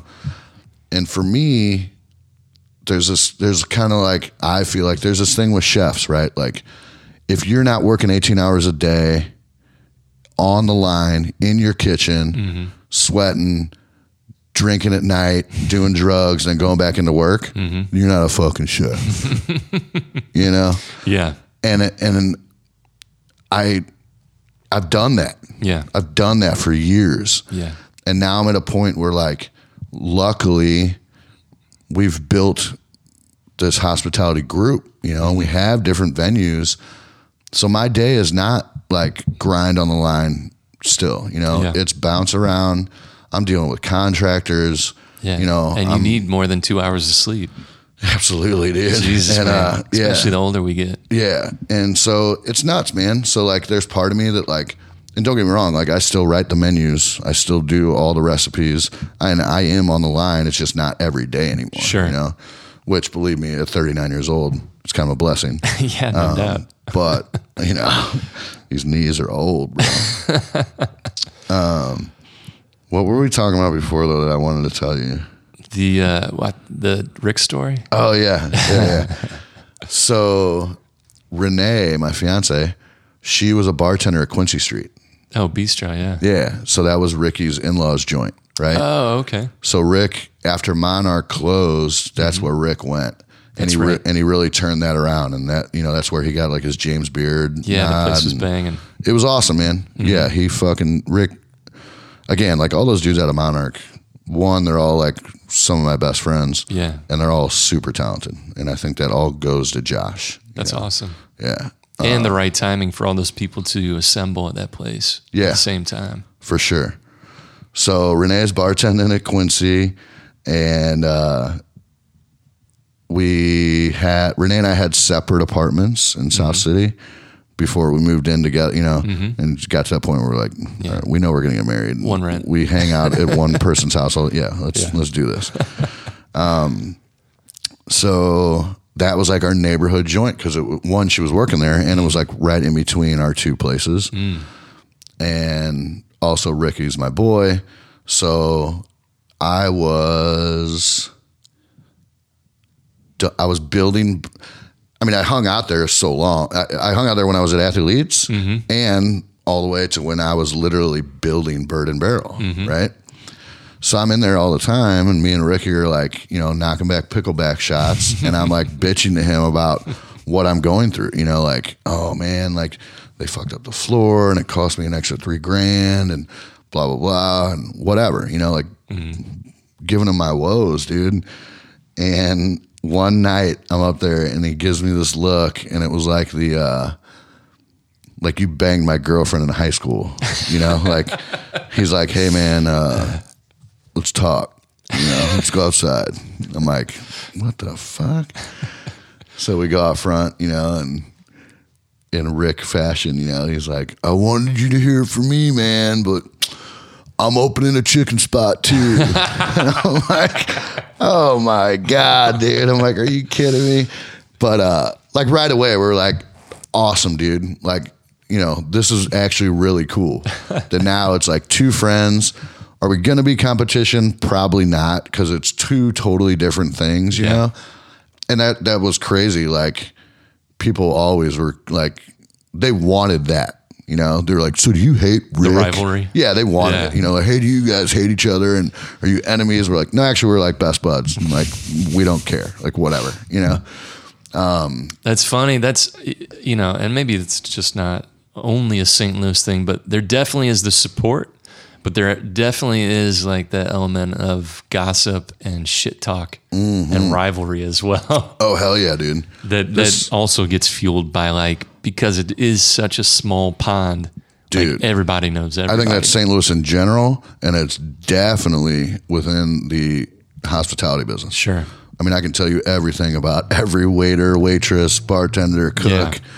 You know, that's the thing. It's a small town, dude. So you fuck up in this industry, you ain't gonna work. Right. You Yep. know, Yep. you ain't gonna work. Yep. It's tough, man. I mean, so, but he he then got started later after you, though, right? There was some hiccups, or I, I'm not. Yeah. I'm not clear on the timeline of Grace and everything that he did. Um, so he did. Not that we have to go into depth, but No, no, no. He did. Yeah, he did um, Southern Mm-hmm. 1st and then you know ended up going to do Grace after Southern. And it was weird. I think we so he was talking about Southern. he was talking about Southern was what he was going to open. Cool. Yeah, he's like, Yep. and then he tell you know he's like, I'm opening it with Mike Emerson. I'm like, fuck, man. It's like you're opening it with Superman. Like, what the fuck? Who I don't know who that is. Uh, Mike Emerson owns Pappy's. oh, okay. Yeah, you That's ever met right. him? Yes. Yeah. No, I don't know Yeah. him. I don't know him by name, but I know him awesome dude, man. Awesome, awesome dude. Like, I remember like back at Monarch. Monarch was a dope kitchen because like so many so many other chefs respected Josh. Mm-hmm. They like they would just come hang out and like pick his brain during service or want to be there. You Yeah. know. It's like I remember this dude walking in looking like a billy goat, you know, and I'm like, "Who's that?" And they're like, "Oh, he owns Pappy's Barbecue." And just ever since then, like he was honestly, dude, he was the guy that told me, like, throughout the summer, at least when it's not like this, Mm-hmm. you're going to catch me in a Dickies work shirt that says Byrd and Barrel on it Yeah. and and like shorts, you know. and Mike always wore a Pappy shirt, you know. And he was a dude that told me like at Byrd, he saw the Byrd shirts that I made, and I made them really because of him. Yeah. And he's like, dude, good for you. He's like, be your brand. Yep. Wear that shit every day.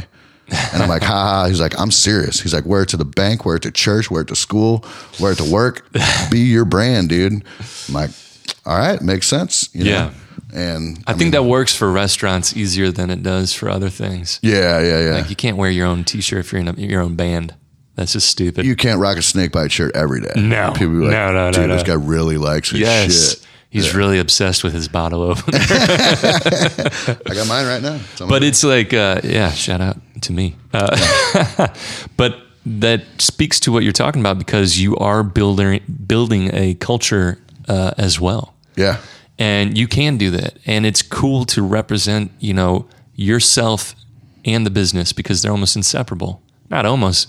They are inseparable. Yeah. you know there can't be any, someone else that runs Byrd and Barrel. No, you know there's not going to be able to be somebody else that's going to be able to run tenderloin room yeah, and uh, or at least have your personality and your uh, ethics coursing throughout the vibe of that place. Mm-hmm. So talk to me about this new opportunity. Like what? Now you're kind of coming back to your roots a little bit. Um, sure. But with this, I mean, I, I didn't go to the Tenderloin room prior, uh, and I just want to know what the idea is or what's the. Do you have do you do these like um, kind of thought studies where you're like, okay, if it was a person, or, or like what kind of person Yeah. is going to come here? Yeah, yeah. What's the attitude behind the place? No, hundred percent. Um, that's why, like, when we so the way it happened, uh, the Caragianis family they owned it, right? They've owned it for generations, you know. So Dino and his wife Jules, um, Dino's father owned it before him Wow. but they they owned it and they approached us. You know, they came to us like, "Hey, you know, we're we're thinking about retiring, but we want this thing to live on. You know, like this is our family restaurant. Yeah. You know, um, and we just want to find the right person. So we just like, honestly, we like hung out for like a month or two. it's cool. Like go get coffee, hang out, Mm-hmm. talk. You know, we're always kind of talking about the deal, but also getting to know each other. You know, Sure. They wanted to make sure that they were giving it to the right people. We wanted to make sure that one, it was a lucrative business and a proper business move for us. Um, and just like also getting in there and like being in those walls and like seeing it operate, you get the feel of it, right? So the story's there. the story's there. Yeah. And that's how, you know, we took that time to go, all right, who is coming here now? And what do we need to change? You know? Interesting. So the the deal with Sinesta, Sinesta is the group that owns the hotel. Mm-hmm. They literally, I'm going to an event after this to kick off. They just put in 33.5 million into that hotel. So the lobby, all the rooms, everything's redone and it's gorgeous. And part of that, part of our deal, not only did we purchase the business of mm-hmm. the Tenderloin room, but we had to work with Sinesta. They wanted someone to come in, and we had to renovate that room. Like that was their thing, you know. So for us, what was, especially for me, you know, Do like you lease from the hotel? we do, yeah, Okay, yeah, interesting, yeah. yeah. So now we own the business. We do lease. You know, we pay Um, rent. We yeah, pay which- rent. Yeah. That, that shit's always interesting to me. I, you know. Totally, because you're in you're in the hotel. You know, Yeah. like our our business model now is like we we want to own everything. You know, Yeah. we don't want to lease. So No like doubt. we're looking for Byrd number two. Yep. We're slow playing it because we we want to buy the building. Yeah. We don't want to lease That's anything. Kind of name the game that I'm in right now too. Totally. So, but with the being in the hotel, Mm-hmm. this was such an amazing and unique opportunity. Sure. Hey, fuck it, we'll pay rent. You know Yeah, what I'm yeah, saying? yeah. As long as it's the right As deal. the no, yeah numbers make sense. and we made the right deal. Yeah. Um, but so part of it was, you know, we have to renovate this room. For me, you know, yeah, I had these two business partners and they are fucking amazing, man. And they're my family and, you know, we've so far so good, you know. But my name is on it. you know, my like I'm I am the guy. Yeah. And and they know that and I know that and it's fine, you know. and I try to every time there's an article or someone calls or whatever, like Don't I'm- you just do chicken? Or, Right. Yeah. Yeah. But and, but also like I'm always talking about Ben and Rick, hmm. whether they chose to whether they choose to write that or not, I can't control. You know what I mean? Like they just want the content, and they, it's more about the chef. You know, and and we all know that, and that's fine. But my point is. My name's on it. You know, I'm the guy that is gonna. I'm the guy that's either gonna ruin the tenderloin room or bring it back to life. No matter, you know, like it is. It's Yeah. on. It's on me. And so it was really important to me to get to know the residents that live there. Mm-hmm. You know, there's 89, 89 units, you know, some have two people. So, you know, you're, it's a lot of people, you know, Yeah. it's 170 something people that are living in there. Um, I don't know, I don't math good. uh, no, I'm joking. Um, so, you know, I like, I lined it up with Sinesta and with the residents that we had a meeting and my thing was like, look, man, we're local dudes. Like, we're not some corporate thing. Yeah. We're not going to come in here and turn this into a fucking Bennigan's. Yeah. You know, like we're keeping it, you know, not only we're not changing it, we're keeping it the Tenderloin room. Like I did my research. I found the original logo from the 50s. Badass. You know, so we're, we're, we're taking it back to the original stuff. Yeah, and that's those are things that sometimes like maybe the original family can't even see that it should be cool because they've already lived with it and passed it, you know. Absolutely. Yeah. And then it's like, nah, man, you know, like Yeah, remember the things that made you yeah. cool back in the day. That's it. That's all you got to do. Yeah. Yeah. That outside influence of or perspective of you seeing that is probably going to make them proud again too to see it Yeah. like shit, the old stuff was cool. It is old school cool. Yeah, man. Basically. Yeah. So we're, you know, even with the renovation itself and then what I'm doing with the menu, Mm-hmm. it's, you know, my job is to, I've got to walk that line of the classic steakhouse, but I've got to update it. Yeah. You know, I've got to make it cool. I think it was cool. Mm-hmm. I don't think a lot of people thought about it.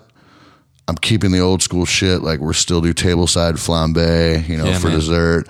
Waiters are in full suits. I love that shit, man. Yeah, I think I it's a too. lost art. It know? is. And like, if I'm gonna go to the Chase Park Plaza, spend a few hundred dollars, like I want to be treated like a god. You Mm-hmm. Yeah. know, like I want to leave there feeling like a king, dude.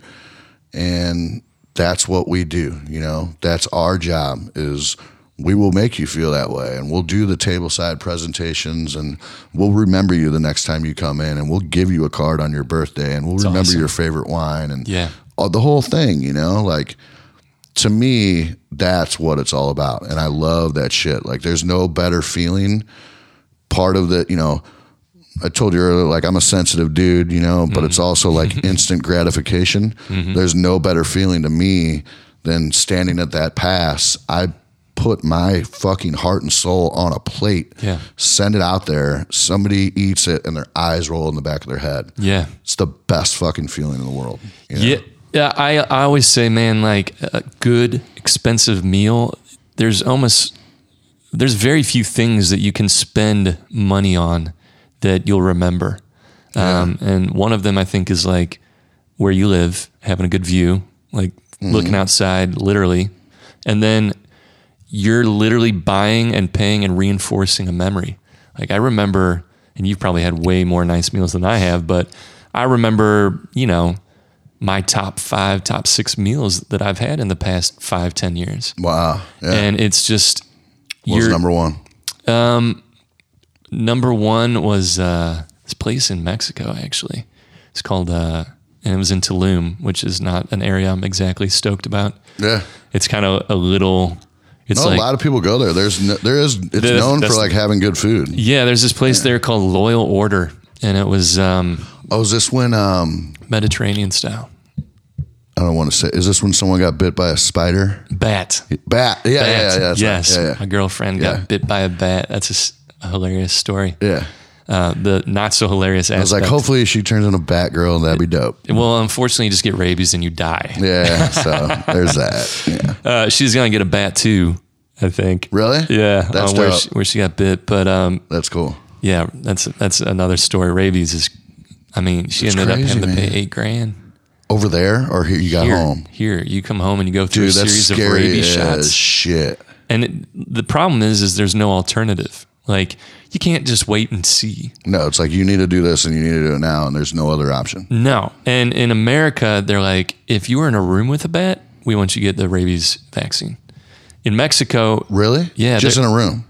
they say if you wake up and there's a bat in your room, they want you to get the rabies vaccine because it can leave a pinprick that you won't ever feel. Oh wow. and you're warm blooded. You know, they're Yeah, yeah. they're they're they're they're picking you up. They could come suck on you like they do on cows. you wouldn't even know. You won't even know.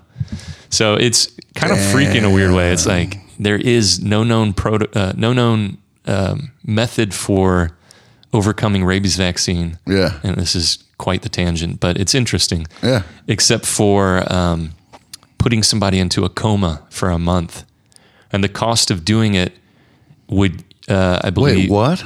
yeah. What? The only time it's ever been beaten. Um, some people, So you're in a coma for a month, so your body's in that state, so that It's called- mitigates it basically. yeah, it's called like the Bangkok Protocol. Um, It's a fucking great band name. it is. and so the cost of putting one person in that coma for a month would vaccinate every kid in Bangkok. Holy shit! basically like the, the ratio. Wow. So yeah, in Mexico, they're like, yeah, you're fine. You don't Yeah, need to do no anything. Like Whatever. people get bit by bats all the time. Yeah. And then I start just geeking out, going crazy. Like, no. We come back.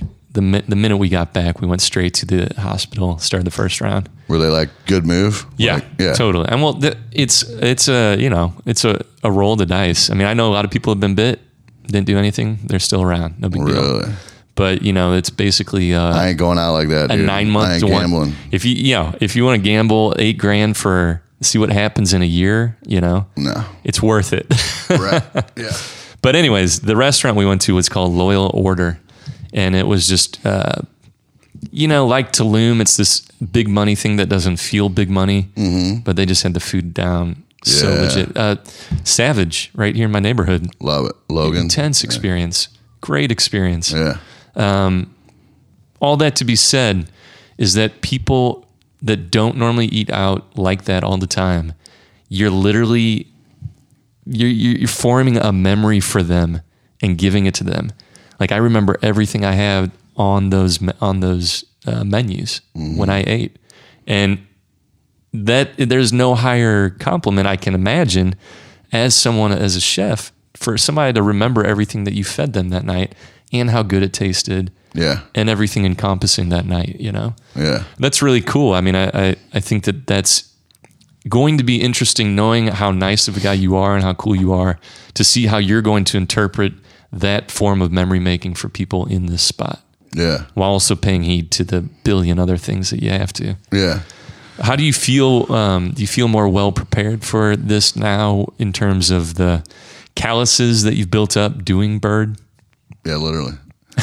um, yeah, man, I do. I think, uh, you know, in no way, if like this was my first thing I did, you know, if if, if five years ago, you know, Ben came to me and was like, "Hey, we're we're buying the Tenderloin room. I don't know you, but you want to be the chef there?" Yeah. would have been the worst thing I could have done Probably wouldn't have worked. wouldn't have worked. I wouldn't have been ready. Um, now, you know, just being through what I've been through and running these businesses and growing as a person and as a chef, you know, I'm yeah, 100% confident. Like, you know, we we kept the whole squad there, which is really cool. Everybody was excited. Everybody wanted to stay. Sure. Um, but I did bring, um, I brought a new GM, um, my boy Aaron Cranberg. Um, he's going to be running it uh, for me. And I sent him a text the other night, man. Was just like, hey, dude, you know, things have been pretty crazy, you know, with this, you know, jumping right into this renovation and, you know, all the other shit I got going on. And I, I just, you know, part of the best part about going to Colorado, even though it was a couple days, was like just stepping back and like I had a little time to reflect, you know. Sure. So I just fired him this text like, "Hey, dude, yeah, I know it's been crazy, but I just want to take a minute to say thank you, you know, for all the hard work you put in so far. Um, but buckle the fuck up, Yeah. You know, like you haven't really seen me on game day yet, you know, and um, this is, you know, it, it it took me a minute to realize like the magnitude of what we're about to do. Yeah. You know, this is you know, it's the Tenderloin Room in the Chase Park Plaza. Yeah. Never thought I'd ever be in a in a point in my career where I would even have that opportunity. Um, and so now, like, I 100% am like, I'm, I mean, I'm going out, you know, I'm, This will work. this is going to work. And not only will it work, like, I, you know, I'm, I want the best steakhouse in the city. That's fucking awesome. And, you know, that's, that's my job. And that's, you know, why we formed this partnership. That's why we bought it. Yeah. And uh, I think all the things are in place there for sure. Mm-hmm. You know, like the, I definitely never want to take anything away from like what that family built there. You know, Yeah. it's amazing, dude. Like the history and the people that go there still. You know, Mm-hmm. like I'm not gonna like name drop, but there's some pretty important Sure. people that still go there all the time. Yeah. You know, because that's their place. That's awesome. And so those things are there, you know, and like the service. Those things are coming back around too. I think that Yeah. like um, the things that felt stale for the past uh, 15 years or 10 years are kind of coming back in popularity. Yeah. And like you're saying, like you want to go someplace where they know who you are. Yeah. They know when it's your birthday. They know what you typically tend to order. yeah, man. Like that kind of stuff. Uh, and maybe it's just because we're getting older too uh, and have a little bit more disposable income to do that kind of stuff is like, oh yeah, like I, one of the most fun, not fun, but memorable instances I can remember of a steakhouse was going to uh, Creases or Crisis. Yeah. Great. You know, like that's exactly, you know, like a little mystery, It's old school. a lot of wood yeah. panel, Yeah, make it old fashioned like they mean it. exactly. And then a giant like steak that any Rib out the size vegan of your would just head. to cry at. yeah, for sure. And it felt like I was there on business and it felt like business. Like this is the idea of business Yeah, this is that power dinner that I had know? when I was a kid Yeah, or, or teenager. And now it's like you're taking that old school idea of steakhouse and family and St. Louis history in the oldest, maybe not oldest, but maybe it is. I don't know. I don't know. Yeah, I think it might be the know. hotel's not going anywhere. Right, you know? exactly. Yeah, and uh, and and incorporating that and your new, f- you know, your vibes into that place while recognizing the history. Like that's Yeah. super interesting to me. yeah, man. And I just want to make it like you know, I want people to think about it on a Friday night if Yeah. they're going to go out to eat. You know, like oh, the Tenderloin Room. Yeah. you know, I think it's you know, it's definitely you know we bought it because it's a lucrative business. It Yep. does very well and it survives great on the residents and the people of the Central West End and everything.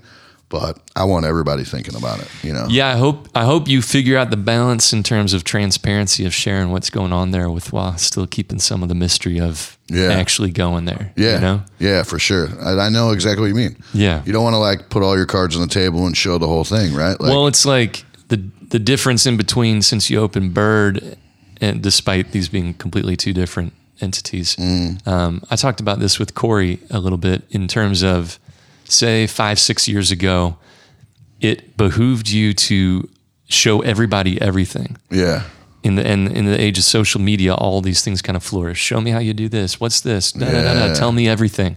And now I think we're in a period of like, yo, where's all the mystery in life? Where's the Yeah. places that I can find that I can recommend to someone that doesn't have uh, stickers and a hat and everything? Mm-hmm. People want that mystery back into their experiences, and they'll pay more for it now too. yeah, yeah. So that's you know it's those are all things I know that you probably are subconsciously aware of, uh, but it's going to be cool to just like watch you do it in your own way. yeah, thank you, man. So- yeah, I'm excited, dude. One to cook something other than fried chicken, Yeah, and to get back to like you know fine dining roots and and again like walk that line of you know keep these classics and don't take away stuff that you know everybody goes there and loves, but. Sure. I know, you know, it's a very fine line, but I also know that like even if somebody is like, dude, that's the best thing ever, don't change that. And I know personally that I have to change it. Hmm. I've got to stick to my guns. You know, mm-hmm. like I have to cook my food. I have to do it my way. yeah, um, And it's uh yeah, that's a that's a tough thing in itself, you know. yeah. To take old favorites. Yeah, yeah. Um, and you know, don't get me wrong. There's things that are on there that are staying that are classics that are amazing, but kind of like the most feedback we got really was from the residents was like more options, you know. Hmm. Because think about that, like if you you live in the Chase and Yeah. you got this restaurant downstairs, but you really want to eat a fillet or a ribeye every night of the week, like one's going to kill you, and two, don't, you know, whatever. You need a little balance in your life. So, uh, you know, I'm for the first time ever, I'm I'm doing a whole separate bar menu. Yeah. So, you know, That's cool. you know, yeah, That kind of solves the thing of like uh, not necessarily having to be all things to all people. Yep. While at the same time still having some variation for, you know, some of the people that can't eat steak. Totally. Or whatever. Yeah, and you want to, you know, you want to put on a three piece suit Mm-hmm. and have your gal dress up and get the amazing corner table Mm-hmm. and get a couple hundred dollar bottle of wine and go all out. Awesome, we're your spot. Yeah. You want to come in after a Cardinal game, Mm-hmm. half crocked, and have a burger at the bar. That's the best burger you've ever had. Half cracked. You're, uh, yeah, still, we're your guy. come on in. You know, That's cool. like, yeah, I just want to be. I want. I want people to. Is there enough separation from the bar to the, like Yeah, that room to be able to Yeah, man. Um, and it, it's really cool, like what we're doing. The ceiling in the bar um, is like all this old stained glass. Like Ooh. it's iconic, dude. Yeah, yeah, yeah. I love ob- that. Obviously, not changing that. Mm-hmm. Um, like the actual ceiling Yeah, and it's got lighting maybe in it. Yeah, yeah, it's yeah. Ooh, sick. I it's love awesome. that shit. I like as a little as a little sneak preview, dude. Like a year ago, took a picture of the ah. ceiling and just posted that on Instagram. No caption, nothing. I think I just wrote classic. Yeah. you know.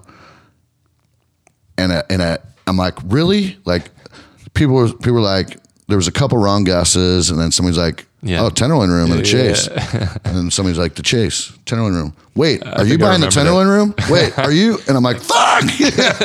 Delete, delete. Yeah, exactly. Yeah. So what's the schedule for that place? Uh, so they were they did do lunch in the past, but it was. Uh-huh. I mean, like in terms of oh, when we're what we're doing. or I, I, you said that you already are open, but Yeah, so we've had it since June. We've been operating every day since June.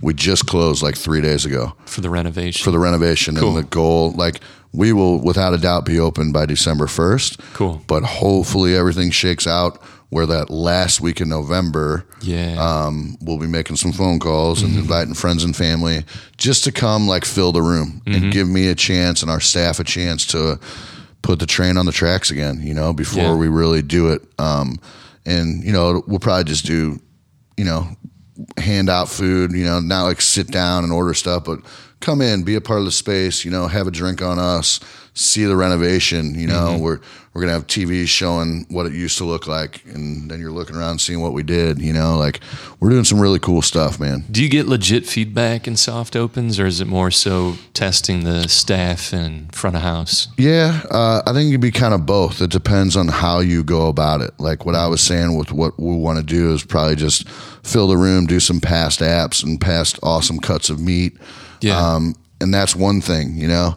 But like with Byrd, we legit did a hey, come on in. Yeah. It's on us. Sit down, order whatever you want. Yeah, I think I Try to that. try to fuck up the waiter. You know, like, hey, I want this without this and Mm-hmm. add that. You know, whatever, man. Like, do it. Put us through the ringer. Yeah. You know, um, those nights you can definitely get real feedback, especially because I, at least personally, I try to invite people Mm-hmm. that I know will be honest with me. Yeah, You know, like that's- that's not just yes, man. So they're getting a free meal. Well, like, and it's no, like- man, like What? The, there's no point in doing it. Like I, I went to one and I'm like, yeah, it was great, and then I'm like, what am I doing? Like I went to another one and it's you know, and again, delivering feedback is an art too. yeah, but um, it's saying like, look, man, I thought this me personally, this was incredible. You know, your dessert's amazing. Blah Mm. blah blah. This was maybe a little undercooked or bland, or you know, this is just my suggestion. But Yeah. and I and in what I do too, man, I'm always and I don't get feedback as often as you do as a restaurateur, but in my things that I do, I even want to hear feedback that's bad or not even well thought out Yeah. because at least it's like eliciting some sort of response and they're thinking about it mm-hmm. and with my experience and you know the maturity with whatever i'm doing i can either take into consideration no matter what or it actually paints a picture about that person to me that helps me understand them a little bit better yeah, so it's a win-win like yeah, i don't think there I don't think any feedback's ever bad. No. you just have to know which one actually gets through to, uh, you know, your soft your soft spots. Yeah, for sure, man. I mean, yeah, I you know I want people to be honest with me, and I, I want them to give me the the the real deal, and sure. you know, because you get so much of like, dude, the best one I ever fucking got was Byrd and Barrel. Feedback. Yeah, Byrd and Barrel. Well, at least like an online review type thing, you know. Yeah, Uh, Never been. Walk by all the time though. One star. and I'm like, one, you know, immediately we're laughing, and then I start like fucking trying it's to a like T-shirt, man. decipher it. You got to own that. Yeah, I'm like, wait, like, are we not? Like she walks by all the time, but we're not doing a good enough job of drawing her in. Like, do I need new signs? Do I need more lights? Like everything. Like Oh, that's my how God. crazy I am about that shit. that's a you know? T-shirt. Yeah, dude. Right. Never been. Walk by all the time though. One star. Man, well, since I got uh, opened up to the larger conservative of Amer- uh, American conservatives this summer, I Mm-hmm. got some real choice customer service emails headed my way. After the little trip to Yes. DC. Oh. Yeah. Well, after the the Fox News shit, Yeah. That was uh, awesome, dude. Good for you, man. I appreciate that. You know, How did that happen? uh, They hit you up and Yeah, I mean, I've talked about it a little bit, but it just woke up one day and uh, after a Ghost Ride anniversary and went to my email, a little groggy, and it was just, hey, uh, this is the White House. We'd like to invite you to the. I'm like, there's no Like, email whatever. signature. There's nothing. There's no. Gra- I'm like, I got to look it up. Looked up the email address. It was legit. Mm-hmm. Googled the person that sent it to me. And I'm like, oh shit, there's a good chance this might be real. yeah. And so uh, I just immediately right then and there, I'm like, fuck it, I'm doing. Yeah, there was hesitation, Yeah, I'm sure. like, ah, you know, Got to though, right? Well- you got to. like, however you think about the current administration, it, it just felt a little less special than it would in any other administration. Like just because Sure, it's yeah, so yeah. visible, so public, Yeah. tweets every day. Yeah. I'm like, you gotta be kidding me, really? And then I'm like, fuck it, I'm going. Yeah. I'm just like, I got this. Um, and I'm working on, I'm saying this pretty much every podcast, but I'm writing an article uh, to kind of tell the whole story Oh, nice. so that I don't have to tell it over, over and over. and sure. over yeah, again. yeah. yeah. But so people hated on you when you got back? Oh, fuck yeah. Yeah. Oh, I lost tons of friends and acquaintances and followers. And then my girlfriend was getting people unfollowing her. And I'm like, you motherfuckers don't Yeah. even know what I was doing. Yeah. right? And I slow played it because I wanted to build that mystery. I wanted people to be like, is he really at the White House? yeah, yeah, yeah. And I'm like, yeah, I'm actually at the White House. Yeah. And then everything, a lot of serendipity. You mm-hmm. can't really plan to meet the president. Right. or plan to give him anything Yeah. or any of that shit. And it just was so serendipitous that it just worked out perfectly. Wow. And then the Fox stuff is where I actually started to make money with it. Yeah. Like going to the White House, you're not going to just make money. You got to had to cover all my cost. Yeah. Get oh, out oh, really? there. Yeah. There's, they're not doing you any not- favors except getting you into the White House. Mm-hmm. And then when Fox called and said, "Hey, come be on Fox and Friends," I'm like, again, I was like, "Time to make money." Yeah. Split second. Okay, let's do this. Yep. Um, and then yeah, you know, you just deal with. Uh, this was all to say that like I got some incredibly hilarious uh, customer service emails like Oh, I bet. the TV told me to bought this. I don't even know why I bought it, and I'm just guessing on the accent here. Yeah. And uh, and you know, this is the stupidest thing I've ever bought, and I don't know. I wish I would have got it per- personalized because I'd return it. And I'm like. Are you upset at me or Yeah. yourself for being a sucker for buying something that you saw on Fox?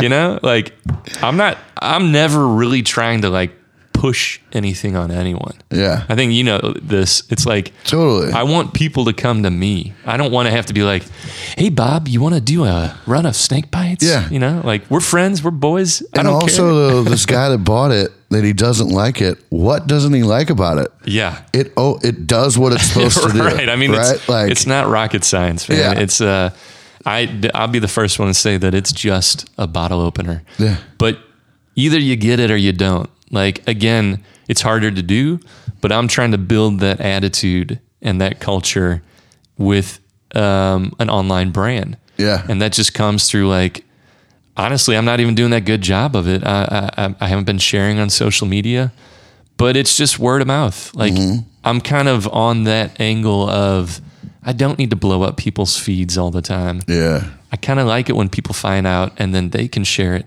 That word of mouth goes 10 times further than your most interacted with social media. Because you post. know they care, right? They did it. And I love Yeah. like just I love those kind of one-on-one interactions, like a lot of wholesale. Yeah. People saying, "Oh man, I got one of these. I love them," and then I just work on like being cool with that person, mm-hmm. and then they tell the next person, and so on and so forth. There's a local company here called um, Jean Ring, Jean. Jean like J E A N Okay. Ring, and I just heard about it recently. But it's those brass loops that um, like every janitor uses for like a key ring for their belt loop, mm-hmm. and it's like um, it's it, it's kind of like an old telephone shape or like a figure eight that doesn't do the infinity, and they have sold millions and millions and millions of Jean rings. Their website's from 1993. They have all these testimonials. And it's the same dudes just running this Jean ring ring. Wow. yeah. And I Jean ring ring. and like I kind of want to be halfway between that and the uh, you know the very savvy online marketing e- e-commerce companies. Right. Like I like that old school vibe. I like when people Mm-hmm. find out about you and you're not paying a thousand dollars a day for marketing. You Yeah. know. Yeah. So yeah, that's my rant on that. Yeah, we uh I don't know, man. We we did Byrd like I personally did Byrd's social media up until like No, yeah, uh, up until like a year ago. That's what we were getting at. Is that um, you you were so authentic and transparent with that, and now it's like it's a different ball game, doing something that doesn't need to be as transparent, or you know, you may not always post tenderloin rooms going to city hall to figure their shit out. Totally. Yeah, yeah. So that's a that's an interesting thing. I think it's cool. I think you're gonna be growing a lot. Um, so December first, the big push, and then kind of the first year of operations really gonna be just Yeah. like figuring it out. Yeah, man. Um numbers wise, like I mean, we've done great since June. Um, It's cool. but now we get to, you know, now we'll do it'll be my menu, you know, Yeah. it'll be a new space. Will you have to Um, be there a lot this first year? Oh yeah, I'll be there every night, every single service for at least I mean, at least 2 months. Yeah. you know, every single night. I'll be there, make sure it goes right. Um, and then I'll kind of back off a little bit. Yeah. Get Um, that vacation. Yeah, yeah. um, we're actually going to Mexico December 16th. Oh. I had that planned already. And Where like, Uh, uh, we're just going to um, Like a resort. Riviera Maya. Yeah. Cool. Yep. Right on. So good timing. You know, it'll. I'll have 15 days of service there under my belt. Yeah. I'll feel. I think at that time I'll feel comfortable enough. I mean, we're we're going for seven nights, so it's gonna be nice. Turn everything off and just chill. Yeah. Um, Those first five nights will be good. Yeah, Absolutely. yeah. Those final two, you'll be like, okay, fuck. I'm coming I back. gotta get back. Yeah, let's go. Um, but yeah, we got an awesome squad there. We're looking to add a little more too. Um, but I mean, they're great, man. So I've got nothing but confidence about it, to be honest. That's awesome. Yeah, man. That's the only way to do it, man. Yeah, I mean, why? You know, like, like I like I was saying earlier, like that first year of Byrd, like it was insane, dude. Like mm-hmm. horrible depression, and like I worry about stuff so much, and like, you know, people don't understand that, like, having these venues and stuff, like, I was in the debt, like a lot of Yeah. debt.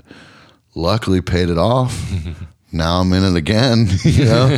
but like that's the way it works, you know. And like, so I don't know. I had to. It's it's this weird thing, and it's definitely not that I don't care about it as much. It's just that like I found I finally found a way like within myself to operate it, kill it, do it the right way, but just don't let it fucking stress me out so much. What man. was the switch? Like, what got you out of that initial depression? I don't know, man. Um, I think, I mean, my gal definitely helped a lot, you know. Um, and I think like it with that first year, like it- you put so much into it, and that was the first time that like. I mean, that was my baby. That was Yeah. my brainchild. Everything from the colors, the logo, the design, the slow, you know, the food, obviously the food, everything. Like I did it all, you know? And to me, just being who I am, like if some because I did so much, if someone would have walked in there and been like, "This fucking place is stupid as fuck," they would have thought it was funny, you know. But like Yeah. that shit would kill me, man. Yeah. You know, like I really took that shit to heart, and I don't know. I think it was, um, I think it was just getting over that hump of like year two, you know Letting the restaurant mature. letting it mature, letting it become what it really was. You know, like the first year, you know, we were, I was doing bone in fried chicken mm-hmm. because I felt like I had to, mm. knowing that that was not the business plan. You know, we're the house of nugs. That's Yeah. what makes Yep. us different. You know, people just want nugs. That's all they were ordering anyway. So finally, I had the balls. I'm like, dude, take boneless off. We're not doing it anymore. You know, Or bone in. bone in. Sorry, yeah. Take bone in chicken off. We're not doing it anymore. We are the house of nugs. Let's live up to it. you know, it?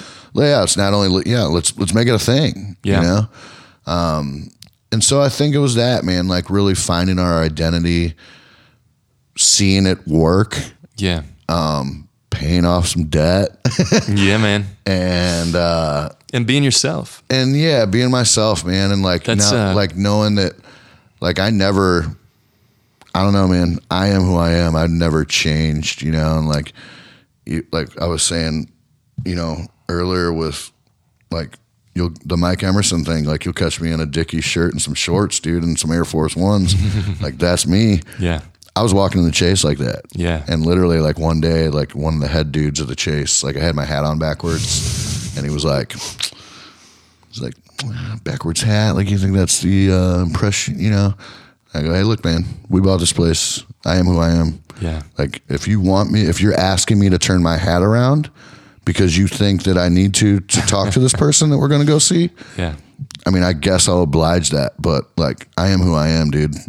this hat does not make me better or worse. You're like, I'm writing the checks. Pretty so much. That I allows mean, me to wear my hat backwards. pretty much, that was it. Yeah, Motherfucker. yeah, pretty much. Yeah, but it's yeah, it's just funny how people see that shit. But No, it totally is. I mean, the you know, the- judging a book by its cover, man, and you know, you get it because it is the chase, and they're trying to like, "Ah, this is a special place. yeah, But you know, what they don't get is that like culture has changed completely too, and and yep, people don't like to be uncomfortable. Mm-hmm. You know, that's a big difference. Yeah. That's a change uh, in a lot of ways for the better. I know there's arguments that can be made that like everybody's wearing sweatpants on Right. flights nowadays and all that. right. You know, but like, But they're four hundred dollars sweatpants. yeah, there's a Yeezy sweatpants Right. by Yeezy Crocs. no, that's cool. Um, I was thinking, um, you know, just about that whole thing, like making Byrd and then kind of like getting it to the point to where it matured, and then also stepping back and not feeling like it's do or die for you. Yeah, you know and and it's not that you don't care anymore but this is kind of what i'm thinking about is when i started to get better at my work like design work for example it's not that i stopped caring it's that i had a level of detachment from Yeah. from my um, personal self-worth versus what i was making. And i think that that is a motherfucker like that can take some people down sometimes because they are so connected to what it is that is representing them yeah, but once you start to let that stuff go, you one, you probably get better at it. 2 mm-hmm. you get a, a boost of self confidence.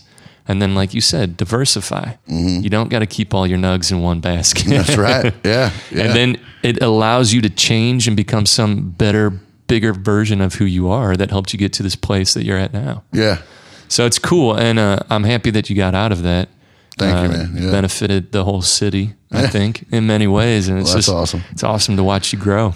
Thank you, man. Yeah, it has been crazy, dude. And I think like, and that was a big part of it too. Was like, you know, it, that first year of Byrd, it was Byrd. That was it. Yeah. You know, and it was like, fuck, man, like this thing's got to work. You Yeah. Know? But then we very quickly, you know, then we were in Enterprise Center, and Yeah. then, you know, I became the, the full partner of Tamm and really put my stamp on that thing. You know, Yeah. and we have seen great success over Great there man. too. I can't wait to get over there and check out the uh, what you've done. Uh, Yeah. switching it up a little bit. it's going to be really cool, man. I'm excited for Tommy. Um, that was another thing, like I was saying earlier, you know, like I always thought, like, man, if I could just get a break or whatever. Like now, you know, like we had this opportunity. We were able to pass that to Tommy, you know, and he's gonna kill it, dude. Like, great. His food is amazing. Um, so yeah, I'm excited to have you over there, dude. We've done a lot. Like, I can't wait. yeah, changed up some, you know, uh, new floors in the dining room and the kitchen, and kind of changed some layout stuff, and it's gonna be cool, man. Right on. Um, where can uh, where can people find you? Like, is it uh, what's the easiest way? Uh online. Yeah, I mean, I'm uh I still run uh the Byrd like Instagram. It's funny, like you know, you're like, You're like, am I you're- going to switch it to Bob Brazell? Yeah, but like people say like sometimes they're like, I actually got a comment. I got like a direct message. Like someone was like, Hey, uh, I think your account might have been hacked. Like somebody was like on a plane the other day. Like, why is it on the Byrd page? like th- that's my thing. Like Yeah. you know, like it is the Byrd and Barrel page, but like I'm running it. I'm posting the stuff. Like I don't, if I see something fun, like whatever, I'm gonna post it. You know, Yeah. like because for me, it's more like Byrd is my life. You know, so Yeah. like I'm showing you not only the restaurant stuff, but also like what else is going on with the dude from Byrd and Barrel, you know? like, so yeah, uh, Instagram, Byrd Barrel STL, Mm-hmm. um, and then Facebook, yeah, Byrd and Barrel. Cool. And then um, will uh, Tenderloin Room have handles? Or? Oh, absolutely. Okay, Yeah, yeah. Um, we're curating all that stuff right now. They had an existing website that we're going to kind of switch up a little bit and add to, and then uh, we'll be starting. We'll be unleashing all the social media stuff too. That's badass. Um, tell me, like, kind of as like maybe a parting thing. We're about to hit two hours. What Has is? it really been two hours? Yeah, I know. That's flies, crazy, dude. doesn't it? I could talk like all night. What is uh, like, what's one of your top two highlights or two highlights that you've had Byrd Barrel? I know you've been able to serve like Snoop and uh, Uh, yeah, we didn't do Snoop. We did Big Boi. We did Oh, Ghostface do Killah. Snoop? I thought you did. Uh, Rick did Snoop. oh, fuck. The other chicken guy. the other guy, the Yeah. rivalry. Yeah. fuck, my bad. no, you're good. Uh, yeah, we did Big Boi. We did uh, Ghostface. yes. Yeah, all kinds of shit. Um, but what do you mean? So what are like the two Or, like or just like you know other things that like that that, happened? that the hustle is worth it. And Um, obviously, it speaks for itself. You have a successful restaurant. Oh, you're in the you. Enterprise Center. yeah. Um, There I are mean, just that- like little things that you're like, ooh, like you got to like pinch yourself. or, like, yeah. What the first one was? Uh, do you know who Thomas Keller is? I don't. Uh, he's known as you know See the specs guy? No, he's like uh, no, he's like one of the best chefs in the world. So he's got a place up in Napa called the French Laundry, um, Yeah, per se, yeah. a bunch of other places, whatever. But um, he was, you know, definitely the first, like the chef that, you know, I first bought his cookbooks and Yeah. I really like latched onto him. Whatever. Um, the first year of Byrd and Barrel being open, we got a call and we had like a four page spread in Thomas Keller's monthly magazine called Finesse. And that like blew me away. That was like childhood dream come true, you know, like I was, you know, I, I was a three sport athlete in high school and like I've always been super competitive and all that. But also at the same time, like I was following Michael Jordan, but I was also following chefs, you know, and like Thomas Keller's my Michael Jordan. That's And so to end up in his shit was like mind blowing to me. Yeah. You know, so that was definitely the first really holy shit moment. And then um I think uh I mean I, I besides just like It's been so many. besides it just working and still being here, like like the first time walking into Enterprise um, That's pretty badass. and the first time like not you know I had worked a couple shifts or whatever, but the first time being there mm-hmm. as as someone going to a game and walking down that like hall Yeah. and looking up and seeing my logo, like yes. I literally oh, like oh, that is the best. it was isn't I had a moment, you know, like it was yeah. Or just seeing people out on the street rocking your shit. Yeah, Like, dude, oh, for it- sure. That trips me up all the time. It's like hearing your song on the radio back in Yeah. the 90s or something. Yeah, dude, absolutely. And then, yeah, getting a phone call from like a buddy in like you know O'Fallon or something. He's like, I was wearing a Byrd hat, and some lady stopped me in Walmart. and Was like, I fucking love that place. And you know, you're like, holy shit, all right. Man, how was your timing on the Enterprise Center? Jesus. Oh my god, dude, yeah, That's insane. we got in year one, you know, and we were like, all right, marketing, it's worth it, you know. So like, as long as we break even, we're good. But we did better than break even, and then year two was when they won the cup, and like, yeah, Dude. Insane. insane. Insane. crazy. So, I mean, that's something I'll remember the rest of my life. You know, like at that time, you know, the, when the Blues won the cup, I had a restaurant in there. You know, like it's crazy. Yeah, I was at a MLS focus group thing last night, and they were talking Yeah. about, um, you know, how the sports are, you know, f- fit into the fabric of the lives of a St. Louisan. And I was saying, I'm like, man, even the Blues kind of now are just starting in a weird way to develop like what their new history is going to be. Yeah, Like yeah. they they've been they have this very St. Louis story of struggling for the cup for so many years, and Mm-hmm. now they got it. It's almost like they need to almost rebrand themselves as champions. yeah, And uh, I I don't know. It was just kind of a cool way to think about like struggle, struggle, struggle for decades and decades, and now they're there. Now, yeah. and now they're on top yeah, man. and run with it. And you can get nugs at every game. Yeah. Section 117. Shout out. All right, man. I appreciate your time. I don't want to keep you too long. This has been great, dude. I love appreciate it, man. That's, yeah. that's two hour. We I can't wait to uh, get you back in here next time you got your next your next thing that you're going to be working on because I know it's going to be there. oh, something's coming. I know. I still I got know tricks it. up my sleeve, man. I see the I see the gears spinning. Yeah. So right on. Well, cool. Thanks for coming by. Thank you, brother. Anything else you want to say?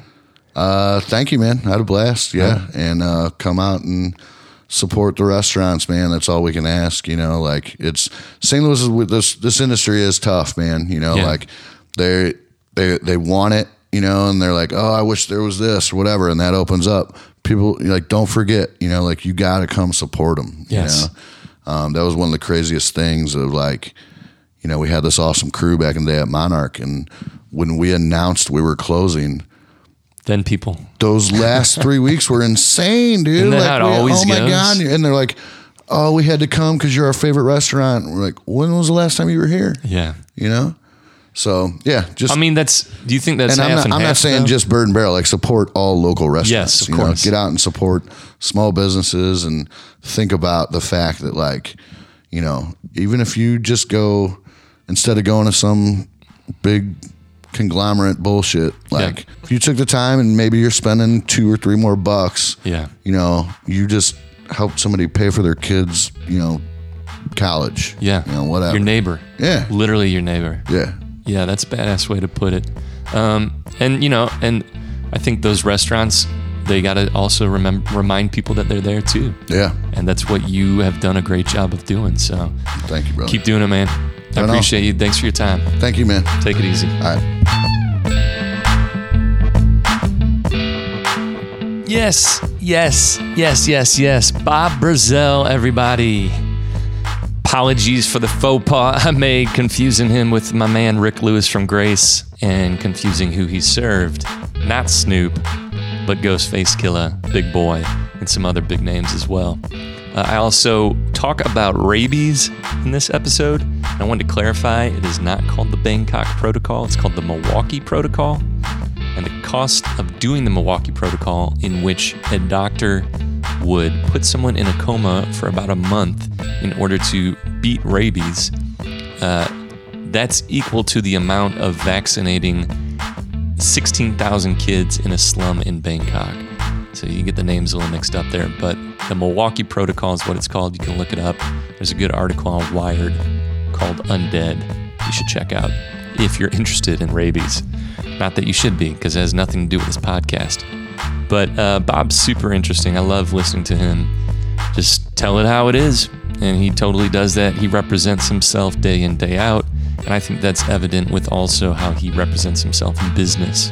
Uh, very transparent, very authentic. I'm looking forward to his new endeavors and everything that's to come. Hey, thanks for listening. Uh, this has been another episode, 12th episode. No, 13th episode. Lucky 13 with Bob Brazell. Appreciate it, guys. Talk to you next time.